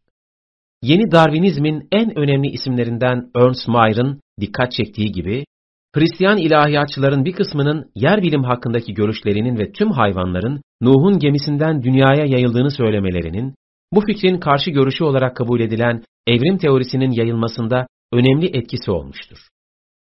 Yahudilikte, Hristiyanlıkta ve de İslam'da Hz. Nuh'un insanlara gönderilmiş bir peygamber olduğuna, kavminin onu yalanlaması neticesinde bir tufanla yok edildiklerine, Hz. Nuh'un ve onunla beraber olan inananlarınsa yaptıkları bir gemiyle bu tufandan kurtulduklarına inanılır. Bu temel anlatım üç dinin inananlarında aynı olmakla beraber, bu tufanın tüm yeryüzünü kaplayıp kaplamadığı gibi yer bilim açısından kritik bir nokta ilahiyatçılar arasında tartışılmıştır. Lister, 18. yüzyılın başında fosillerin eşi benzeri olmayan garip taşlardan ibaret olduğunu ve kayalarda oluşmalarının canlılarla hiçbir ilişkisi olmadığını savunmuştu. Bernard Palissy, fosillerin soyları tükenmiş hayvan kalıntıları olduğunu önceden ifade etmişti. Fakat Lister'in fosillerin canlılarla bir ilişkisi olmadığı fikrinin 18. yüzyılda taraftar bulduğunu düşünürsek, fosil biliminin yani paleontolojinin ne kadar yeni yani geç gelişmiş bir bilim dalı olduğunu kavrayabiliriz.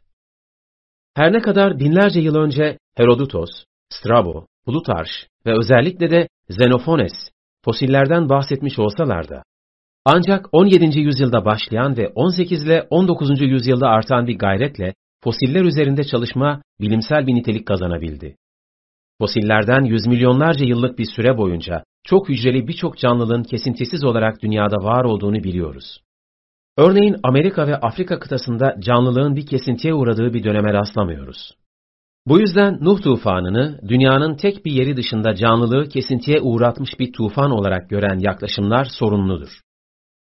Bazı yorumcular tufanın bütün dünyayı kapladığını, Hazreti Nuh'un gemisinin bütün hayvan türlerinin kurtuluşunu sağladığını savunmuşlardır.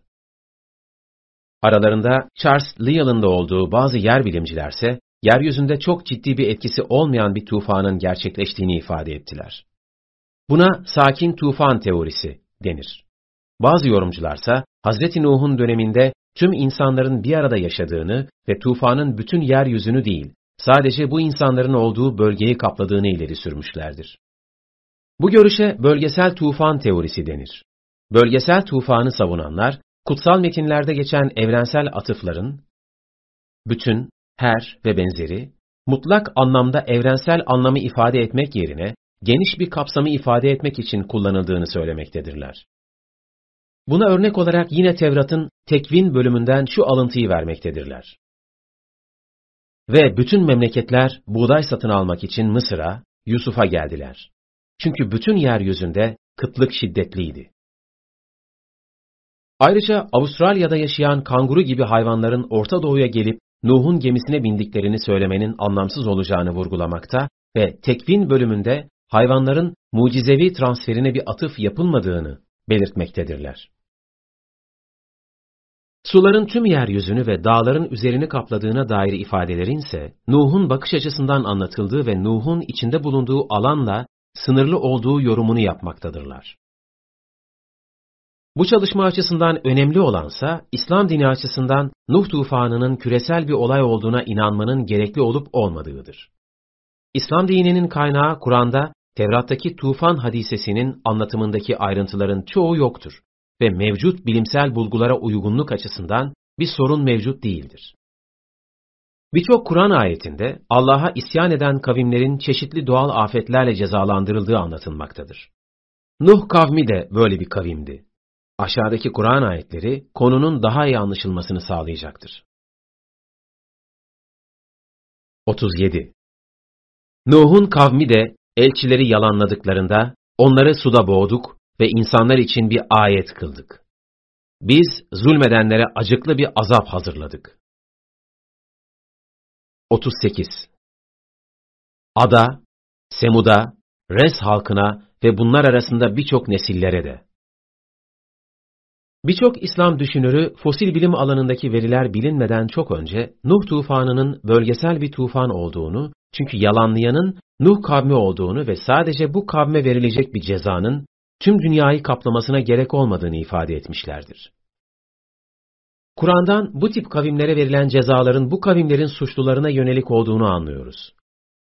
Bu yüzden bu kavimlerle alakasız dünyanın bölgeleriyle ve o bölgelerin hayvanlarıyla bu cezalara ilgili görmek, Kur'an'da anlatılan cezalandırma mantığına uygun değildir. Elmalılı Hamdi Yazır, tefsirinde bu konuyu şöyle açıklar. Burada Hazreti Nuh'un bütün insanlara değil, kavmine gönderildiği anlaşılıyor. O zaman yeryüzünde ne kadar insan ve hangi kavimler vardı ve yeryüzünün nerelerinde insanlar yaşıyordu, onu da ancak Allah bilir.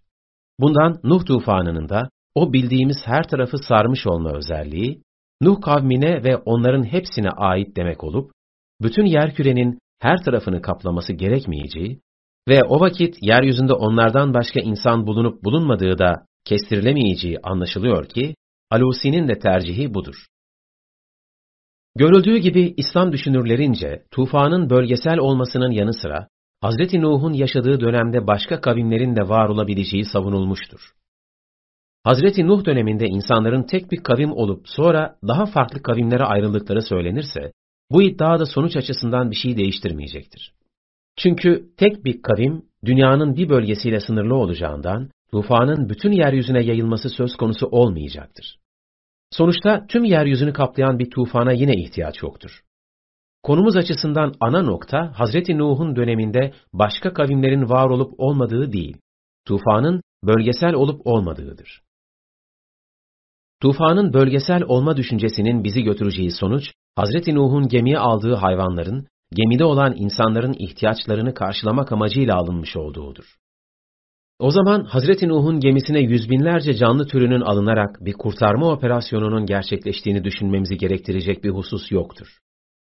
Elmalılı Hamdi Yazır'ın dediği gibi, Kur'an'daki kavimlerin yok edilişinin mantığına baktığımızda, bölgesel bir tufanı düşünmek daha makul görünmektedir. Nitekim tarihsel süreçte dünyanın birçok bölgesinin sular altında kaldığını yer bilimsel veriler göstermektedir.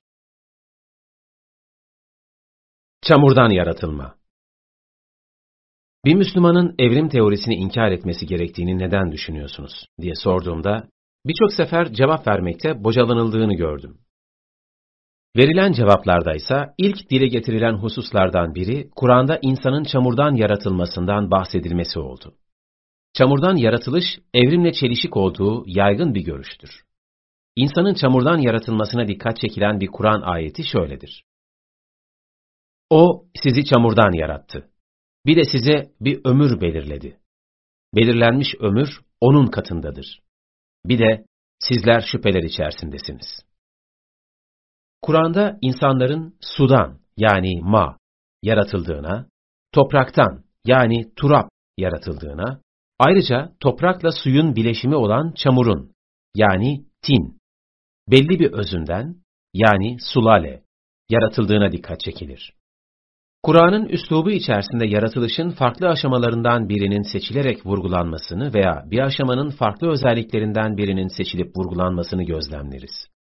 Örneğin Yasin suresi 77. ayette insanın azıcık bir sudan yani nutfe yaratıldığı, Alak suresi 2. ayette insanın asılıp tutunandan yani alak yaratıldığı anlatılmaktadır. Kur'an'ın farklı yerlerinde insan, kendisini oluşturan bu farklı aşamalarla tarif edilirken, Müminun suresinde bu farklı aşamalar bir sıraya konulup, yanlış anlayışların önü kapatılır. Müminun suresi 12. ayette insanın çamurdan, 13. ayette sonra azıcık bir sudan, 14. ayette ise sonra asılıp tutunandan yaratıldığı aktarılır. Bir konu üzerinde değerlendirmelerde bulunurken, Kur'an'daki o konuyla ilgili bütün ayetleri göz önünde bulundurmak, Kur'an'ı anlamanın en temel ilkelerinden biridir. Allah'ın insanı yarattığı bir aşamaya Kur'an'ın bir yerinde dikkat çekilmesi, bu aşamadan doğrudan başka hiçbir aşama geçirilmeden, insanın oluştuğu anlamına gelmez. Nasıl ki azıcık bir sudan yaratılışa dikkat çekilirken, arada hiçbir aşama olmadığını hiç kimse düşünmüyorsa, çamurdan, yaratılıştan bahsedilirken de, arada hiçbir aşama süreç olmaksızın, bir yaratılışın gerçekleştiğini düşünmek için hiçbir sebep yoktur. Kur'an'ın anlattığı kimi konuların bilimle ilgisi olsa da, Kur'an bir bilim kitabı değildir. Kur'an ne ilk insanın yaratılışıyla ne anne rahminde geçirilen evrelerle ilgili bütün detayları verir. Zaten Kur'an sırf anne rahmindeki oluşumların detaylarını vermeye kalksaydı, bu bile Kur'an'ın kat be kat üzerinde hacimli bir esere denk gelirdi. Dikkatli bir şekilde Kur'an okunduğunda Ali İmran suresi 59. ayette Adem'in ismiyle beraber topraktan yaratılmaya sadece bir kez dikkat çekilmesinin yanında birçok ayette Örneğin Hac suresi 5. ayette sizi topraktan yarattık denilerek, Müminun suresi 12. ayette insanı çamurdan yarattık denilerek, Rum suresi 20. ayette sizi topraktan yaratması denilerek, bütün insanlığın toprak ve sudan yani çamurdan yaratıldığına dikkat çekildiği görülecektir. Hepimizin çamurdan yaratılmasını sadece ilk insanla sınırlamaya çalışmaktansa, bütün insanların çamurdan nasıl yaratıldığını açıklamak ayetlerin açık anlamlarına uygun bir yorumlama tarzı olacaktır. Sadece ilk insanla çamurdan yaratılmayı sınırlayanlar, ayetlerin açık anlamını benimsemeden, mecazi anlatımlara sığınmaktadırlar. Çünkü ayetler sadece ilk insanı değil, bütün insanları çamurdan yaratılışla tarif etmektedir. Bu ayetlerle tüm insanların yaratıldığı ham maddeye dikkat çekildiğini düşünenlerse, ayetlerin açık anlamlarına daha uygun bir anlayışa sahip olmaktadırlar. Ayetlerin anlamını mecazi şekilde anladığımızda değil, fakat en açık anlamlarıyla ayetleri anladığımızda evrimle Kur'an'ın anlatımları arasında bir çelişki olmadığına bir kez daha dikkat çekmek istiyorum. Aslında çamurdan tüm insanların yaratılmasının açıklaması çok basittir ve çamurdan yaratılışımız her gün gözümüzün önünde gerçekleşmektedir. Birçok zaman gözlerimizin önündeki en açık ve en basit yorumu tercih etmek yerine zorlama yorumların peşinde koştuğumuz için yanılmaktayız. Yediğimiz gıdalar ya hayvansal ya da bitkisel kökenlidir. Tohumu toprağa ekilen bitki, toprağı ve suyu yani çamuru değişime uğratarak kendi bedenini oluşturur. Bu bitkileri yiyen hayvanlar da bunları değişime uğratarak kendi bedenlerini oluşturur. Örneğin salatalık ve domatesin tohumu toprağa ekilir, bu bitkiler toprak ve suyu değişime uğratıp kendi bedenlerini oluşturur, daha sonra bunları yiyen tavuk gibi hayvanlar da bunları yiyerek ve vücutlarında değişime uğratarak kendi bedenlerini oluşturur. Sonuçta bitkiler ve hayvanlar çamur ham maddesinin değişime uğramasıyla oluşmaktadır.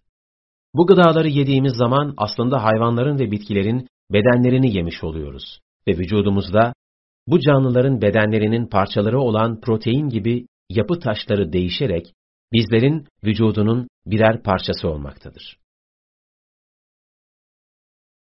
Vücudumuzda her dakika yüz milyonlarca hücre ölmekte ve yüz milyonlarca yeni hücre oluşmaktadır.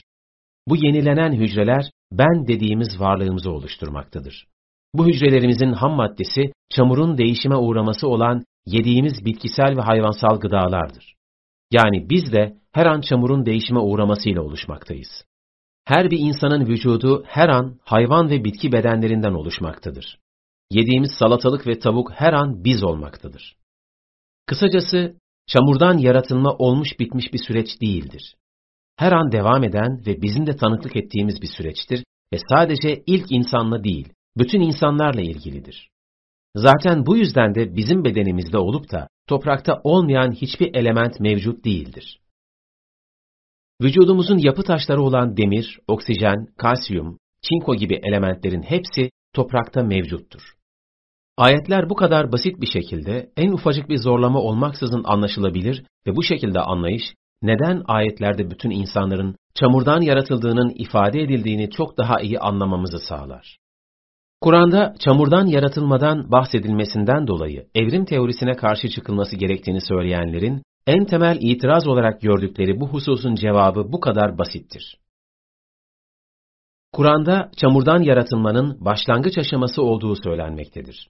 Bu aşamanın başlama yani bede olarak ifade edilmesi de başka aşamaları akla getirmektedir. İlgili ayet şöyledir. O ki yarattığı her şeyi güzel yapar ve insanı çamurdan yaratmaya başladı. Bede Bir ürünü oluşturan kişi birçok zaman ham maddesine atıfla o şeyin oluşumunu anlatır. Bir heykeltıraş, mermerden heykel yaptım der. Bir marangoz, tahtadan masa yaptım der. Bir aşçı, patlıcandan ve etten karnıyarık yaptım der. Bu, hepimizin alışık olduğumuz bir dili kullanma biçimidir. Böyle diyen heykeltıraş bahsetmediği için mermere şekil verme süreci olmadığını, marangoz bahsetmediği için tahtaları kesip biçmeyle şekil verme süreci geçirilmediğini ve aşçı bahsetmediği için patlıcanları soyma, hayvanı kesip etini alma, ardından yemekleri belli bir süre pişirmeyle karnıyarık yapma süreci yaşanmadığını hiçbirimiz anlamayız. O zaman Allah insanları çamurdan yarattım dediğinde, bunun neden bir süreçsizliği ima ettiğini anlayalım. İşin doğrusu bu şekildeki ifade tarzında süreçsizliği ima eden en ufacık bir unsur yoktur. Üstelik Allah'ın yarattığı madde ve zaman sayesinde bütün süreç işlemektedir. Süreçteki ham maddelerin yaratıcısı olmayan heykeltıraş, marangoz ve aşçının sürece atıf yapmadan ham madde ve sonuç arasında ilişki kurmasını yadırgamayanların, Allah'ın kendisi sayesinde gerçekleşen sürecin her aşamasından bahsetmemesini hiç yadırgamaması gerekir. Çamurdan yaratılma ifadeleri, çamurdan insana kadar hiçbir süreç geçmediğinin ifadeleri olarak değil, fakat bütün insanların ham maddesinin açıklanmasının ifadeleri olarak anlaşılmalıdır. Nitekim Kur'an'da Hud suresi 61. ayette Salih peygamber kavmi Semud'a o yani Allah sizi yerden yani arzdan yarattı demektedir. Fakat bunu hiç kimse bu kavmin annesi babası ve bir süreç olmaksızın üzerinde bulundukları topraktan yaratılmaları anlamında anlamamıştır. Eğer bir şeyden yaratılmaya işaret edilmesi, o şeyle ortaya çıkan varlık arasında hiçbir süreç olmamasını gerektirseydi, o zaman bu kavminde yerdeki maddelerden bir anda yaratıldığı şeklinde ayetin anlaşılması gerekmez miydi? Bilimsel anlatımla sebep-sonuç ilişkileri ve doğa yasaları çerçevesinde süreçler tarif edilir. Fakat bu tarz bir anlatımın bir kişinin gayesel yönelimiyle bu süreci gerçekleştirdiğini dışlamak zorunda olmadığımızı bilmeliyiz. Örneğin bir kişinin misafirlerine ikram etmek için çay hazırladığını düşünelim. Bilimsel anlatımla buradaki süreç kısaca şöyle tarif edilebilir. Isıtılan çaydanlıkta suyun kaynaması, metallerin ısıyı iletmesi ve su moleküllerinin ısı enerjisiyle kaynaması sayesinde gerçekleşir. Sonra çay bardağa döküldüğünde çay bitkisinin su molekülleri içinde dağılımı, çay sıvısının bardağın şeklini alması ve bardakta suyun durması fizik ve kimya yasaları sayesinde gerçekleşir. Fakat çayın hazırlanması ve servis edilmesiyle ilgili sürecin buna benzer bilimsel tarifi, hiçbir şekilde bir kişinin misafirlerinin çay içmesi gayesiyle bu süreci gerçekleştirdiğini dışlamaz. Aynı şekilde çamurdan hayvanlara ve insana kadar oluşan süreçlerle ilgili herhangi bir bilimsel anlatımın, bu süreçleri Allah'ın hayvanları ve insanı yaratma gayesiyle gerçekleştirdiği şeklindeki İslami inançla çelişmediğini bilmek zorundayız. Biyoloji ancak canlılarla ilgili süreçleri tarif eden bir bilim dalıdır. Bu süreçlerin bilinçli bir planlamanın eseri olup olmadığını söylemekse biyolojinin işi değildir. Süreçle ilgili biyolojik bir açıklama ne teist ne de ateist bir açıklamadır. Fakat fizik ve biyolojiyle ilgili verileri değerlendiren felsefi bir yaklaşımla, fizik ve biyolojiyle ilgili süreçlerin teizmi mi, ateizmi mi desteklediği tartışılabilir. Bu değerlendirme ise özünde felsefeyle ve felsefenin içinde özellikle Allah'ın varlığıyla ilgili delillerle, ilgili din felsefesi alanı ile ilgilidir. Bu kitabın son başlığında evrim teorisinin Allah'ın varlığı hakkında ileri sürülen delillere tehdit olup olmadığı da incelenecektir. Bu deliller hakkındaki kanaat her ne olursa olsun, cansız çamur ham maddesinden canlıların oluşumunu tarif eden biyolojiyle ilgili herhangi bir açıklamanın, bu açıklama ister doğru, ister yanlış olsun, İslam dininin anlattığı yaratılışla çelişmediği açıktır. İnsan onuru, hayvanlarla soy ortaklığı ve maymun meselesi. Evrim teorisine İslam dini adına gösterilen tepkilerde en çok dile getirilen hususlardan biri, bu teorinin insanlarla hayvanlar arasında bir soy ortaklığı kurması ve de özellikle hayat ağacında insan soyuyla maymunumsular arasında yakın bir ilişki bulunmasıdır. Fakat insan türünün kökeninde böylesi bir ilişki olmadığını hangi Kur'an ayetine dayanarak iddia ediyorsunuz diye sorulduğunda bu konuya atıf yaparak itirazda bulunanların buraya kadar cevaplananlar dışında pek bir şey söyleyemediklerini görürsünüz. Öncekilere ilaveten önümüzdeki başlıklarda incelenecek olan birkaç husus ve insan soyunun diğer hayvanlarla ve maymunumsularla soy ağacında birleşmesinin insan onuruna aykırı olduğu itirazı bazen dile getirilir. Burada insan onuruyla ilgili itirazı cevaplamaya çalışacağım. İnsanın soy kökeninin maymunumsularla ilişkilendirilmesinin insan onuru açısından bir sorun teşkil etmediği kanaatindeyim. Kendi kökenini insana üstün gördüğü için Allah'a isyan eden şeytan Kur'an'da kınanmıştır. Şeytanın kısası üzerinden kökeninden dolayı övünme olgusunun Kur'an'da kınandığını, salt kökenden hareketle bir iyilik veya kötülük iddiasında bulunulamayacağını anlıyoruz. Durum böyleyken insan onurunu soy kökeninde aramak gibi bir yaklaşımın Kur'an temelli bir dayanağı olmadığı rahatlıkla söylenebilir. Tek tanrılı dinlerin tüm kutsal metinlerinde olduğu gibi Kur'an'da da birçok putperest ve kötü ahlaklı kişi kınanır. Kur'an'da kınanan Firavun ve Ebu Leheb gibi kişiler insandır. Fakat bu hususu kimse insan onuruna zıt bulmamıştır. İnsan türünün üyeleri arasında böyle insanlar olmasını insan onuruna aykırı bulmuyorsak, hayvan türleriyle hayat ağacındaki herhangi bir ilişkiyi insan onuru açısından nasıl sorun olarak görebiliriz? Üstelik Hazreti Muhammed'in en büyük düşmanları olan Ebu Leheb ve Ebu Cehil aynı zamanda onun yakın akrabalarıydılar. Eğer kötü birileriyle soy yakınlığı bir insanın onuruna zarar veriyorsa, Hz. Muhammed'in böyle insanlarla soy yakınlığı olmasından dolayı onurunun zarar gördüğünü de kabul etmek zorunda kalırdık. Fakat haklı olarak hiçbir Müslüman böylesi bir iddiayı kabul etmeyecektir. Bu da soy bağıyla insan onurunu bağdaştırmanın yanlışlığını gösteren çok açık bir örnektir. İnsanların kedilerle veya balıklarla veya maymunlarla aynı hayat ağacında birleştiklerini ve soy ortaklığına sahip olduklarına dair bir iddia, insanların Firavun'la veya Ebu Leheb'le aynı canlı türünün üyeleri olduğu gerçeğinden daha mı kötüdür? Kur'an'da Firavun ve Ebu Leheb kınanır ama balıklar, sincaplar, filler, maymunlar kınanmaz. Kur'an'da bazı zalim insanların hayvanlardan daha kötü bir durumda oldukları şöyle ifade edilmiştir. Onlar hayvanlar gibidirler. Tuttukları yol bakımından hayvanlardan da şaşkındırlar. Evrim teorisine karşı kimi zaman dile getirildiğine tanık olduğum bir retorik de bu konuda yapılan yanlışla ilgilidir. Bu retoriği dedenin yakışıklılığı argümanı olarak isimlendirdim. Bu retoriği ifade edenler şuna benzer ifadeler kullanmaktadırlar. Benim dedem maymun değil, senin dedenin maymun olması kuvvetle muhtemel. Bu retoriği kullanan kendi dedesinin ve kendisinin yakışıklı olduğunu ve karşısındakinin tipinin bozuk olduğu için maymundan gelmesinin muhtemel olduğunu ifade etmektedir. Bu retorik gülmek için eğlenceli bir malzeme verebilir. Fakat bu retoriğin gerçek cevap zannedilmesi önemli bir hata olur. Kur'an'a göre hayvanlardan daha kötü durumda olan insanlarla insan türünün ortak üyesi olmaktan rahatsızlık duymayanların, Kur'an'da hiçbir kınamaya muhatap olmayan hayvanlarla soy ortaklığı olmasından rahatsızlık duymaları, dini ve mantıki temeli olmayan bir rahatsızlıktır. Aksine bütün canlıları bir kökte buluşturan bir teorinin canlılar dünyasına daha çok yakınlık duymamız için bir sebep sunduğu ve böylesi bir birleşmenin çekici bir güzelliğe sahip olduğu kanaatindeyim.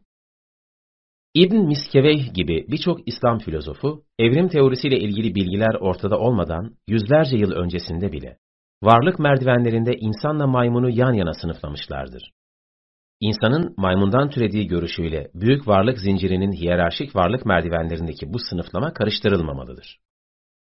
Eğer insanla bir canlı türü arasında dönüşüm ilişkisi olacaksa, bu ilişkinin öncelikle insanla yan yana sınıflanmış olan maymunla kurulması kadar tabii bir durum yoktur.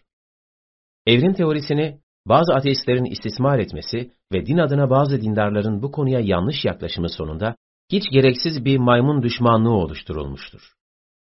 Bu şartlanmış tepkiye Kur'ani ve mantıki bir temel bulmaksa mümkün değildir. İslami açıdan itiraz içinse gerekli olan budur. Ayrıca böylesi bir sorun görenlere karşı şu hususlar da gündeme getirilebilir. Cansız olan çamur, ham madde olarak insanların ve hayvanların ortak kökeni olduğunda bir sorun olmuyorsa, tek hücreli bir canlının tüm canlıların ortak kökeni olması da, maymunumsuların insanın atası olması da, insan onuruna aykırı bir husus olarak kabul edilmemelidir. Hayvanlar çamurdan daha mı aşağı bir mertebededir? Bilimsel veriler vücudumuzdaki hücre sayısından çok daha fazla sayıda trilyonlarla ifade edilen bakteriyi bedenimizde barındırdığımızı göstermektedir. Bedenimiz adeta bir bakteriler gezegenidir. Vücudumuzdaki bu bakteriler adeta organlarımız gibi bizlerin parçalarıdır ve bunu da insan onuruna aykırı bulmayız. Bakteri gezegeni gibi olmamız, yani çok hücreli hayvanlardan çok daha basit canlı türlerinin trilyonlarcasını bedenimizde barındırmamız, hatta yaşam için onlara bağımlı olmamız insan onuruna aykırı değilse, maymunumsularla soy yakınlığı neden olsun. Bir önceki başlıkta dikkat çekildiği gibi bedenimizin yediğimiz besinlerin dönüşmesiyle sürekli yenilendiğini bir kez daha hatırlayalım. Ben dediğimiz bedenimiz aslında patatesin, pirincin, tavuğun, koyunun yenildikten sonra dönüşmüş halidir. Yediğimiz tavuğun, koyunun, patatesin, pirincin bedenimize her an dönüşmesini onurumuza aykırı bulmuyorsak, ilk insanların, hayvanların ve maymunumsuların dönüşmüş şekli olduğuna dair bir iddiayı da onurumuza aykırı görmemeliyiz. Biyoloji biliminin çok güzel bir şekilde açıkladığı gibi, yediği salatalığın ve tavuğun her an dönüşümü olmakta bir sorun görmeyen birçok kişi, maymunlarla yüz binlerce yıl önce ayrılan bir soy ortaklığını sorun olarak görmektedirler. Evrim teorisinin onurumuza ve ahlaki yapımıza ters olmamasının, bu teorinin İslami inanç açısından doğru olduğu veya bu teorinin kabul edilmesi gerektiği anlamlarını taşımadığını da belirtmeliyim. O tartışma biyoloji, yer bilim, fosil bilim gibi bilim alanları ile ilgili bir tartışmadır. Fakat insan onuruna atıfla bu teoriye İslam dini adına itiraz edilmesinin Kur'ani bir dayanağı yoktur.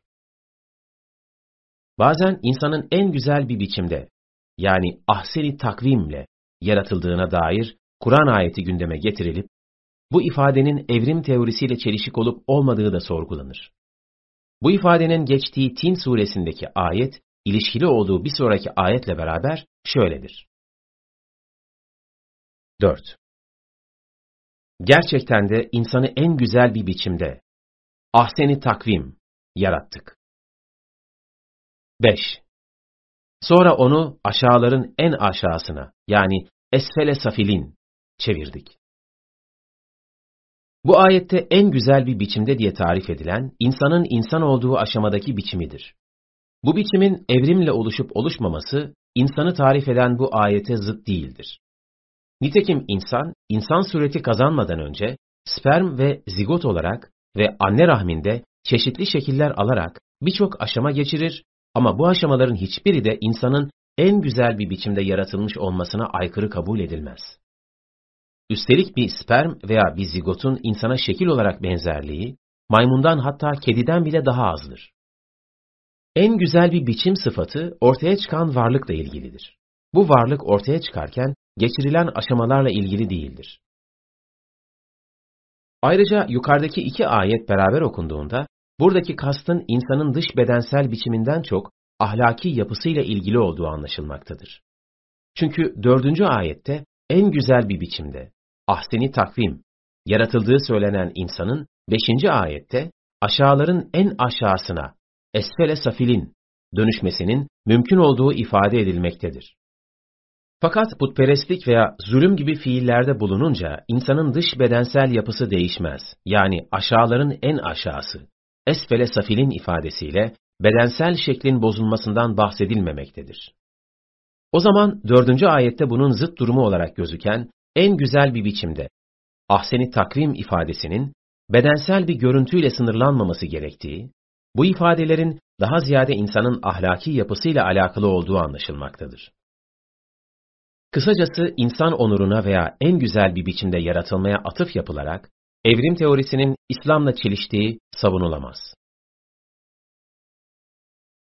İsa'nın durumu, Adem'in durumu gibidir. Evrim teorisine Müslümanların inanmaması gerektiğini savunanların bir kısmı şu Kur'an ayetini delil olarak ileri sürmüşlerdir. Şüphesiz Allah katında İsa'nın durumu, Adem'in durumu gibidir. Onu topraktan yarattı. Sonra ona ol demesiyle o da olur. Bazıları bu ayetteki İsa'nın durumu Adem'in durumu gibidir ifadesinden hareketle Hazreti İsa'nın babasız oluşuyla Hazreti Adem arasında bağlantı kurmak istemişlerdir. Buradansa Hazreti Adem'in annesiz babasız olduğuna ve evrimin bir parçası olmadığına sıçrama yapmaya çalışmışlardır.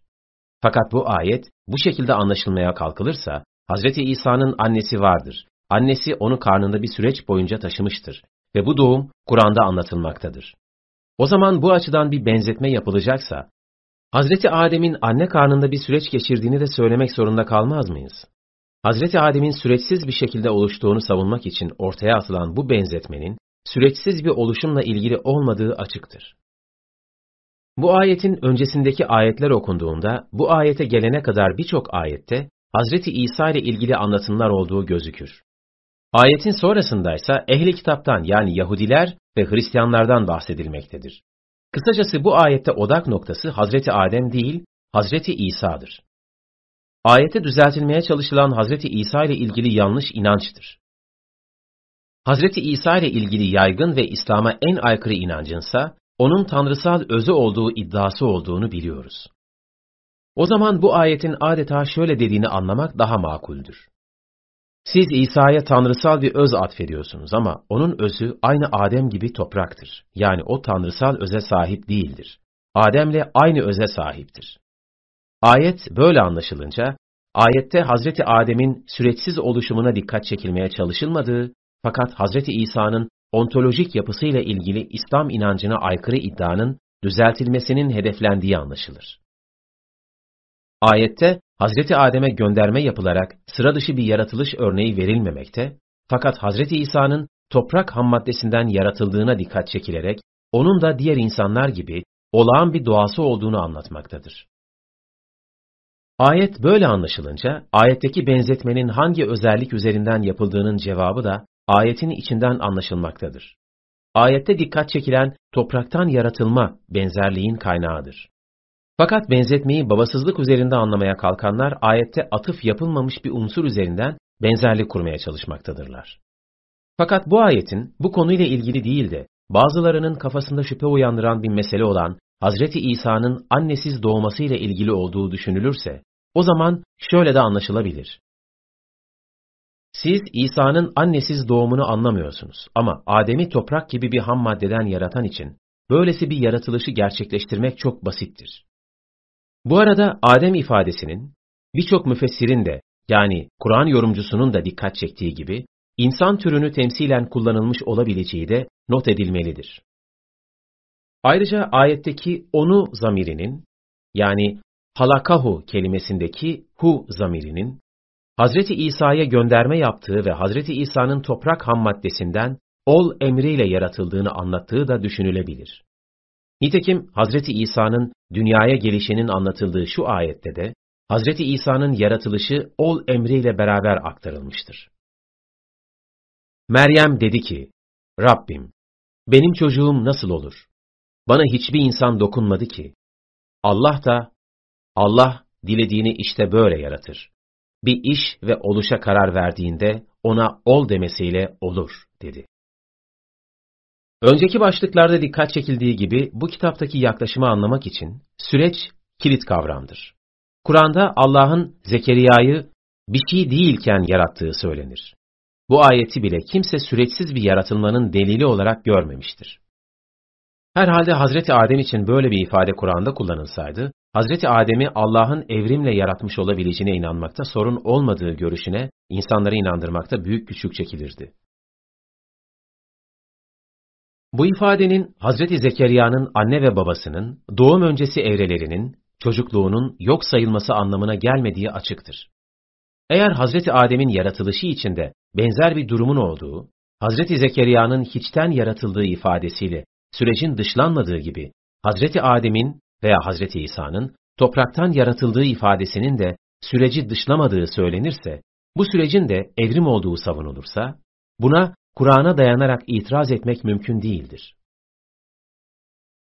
Kısacası Hazreti İsa ile Hazreti Adem arası benzetme yapan ayetten veya başka bir Kur'ani ifadeden hareketle, Hazreti Adem'in doğrudan hiçbir süreç olmaksızın, annesiz ve babasız, topraktan yaratıldığını söylemek mümkün değildir.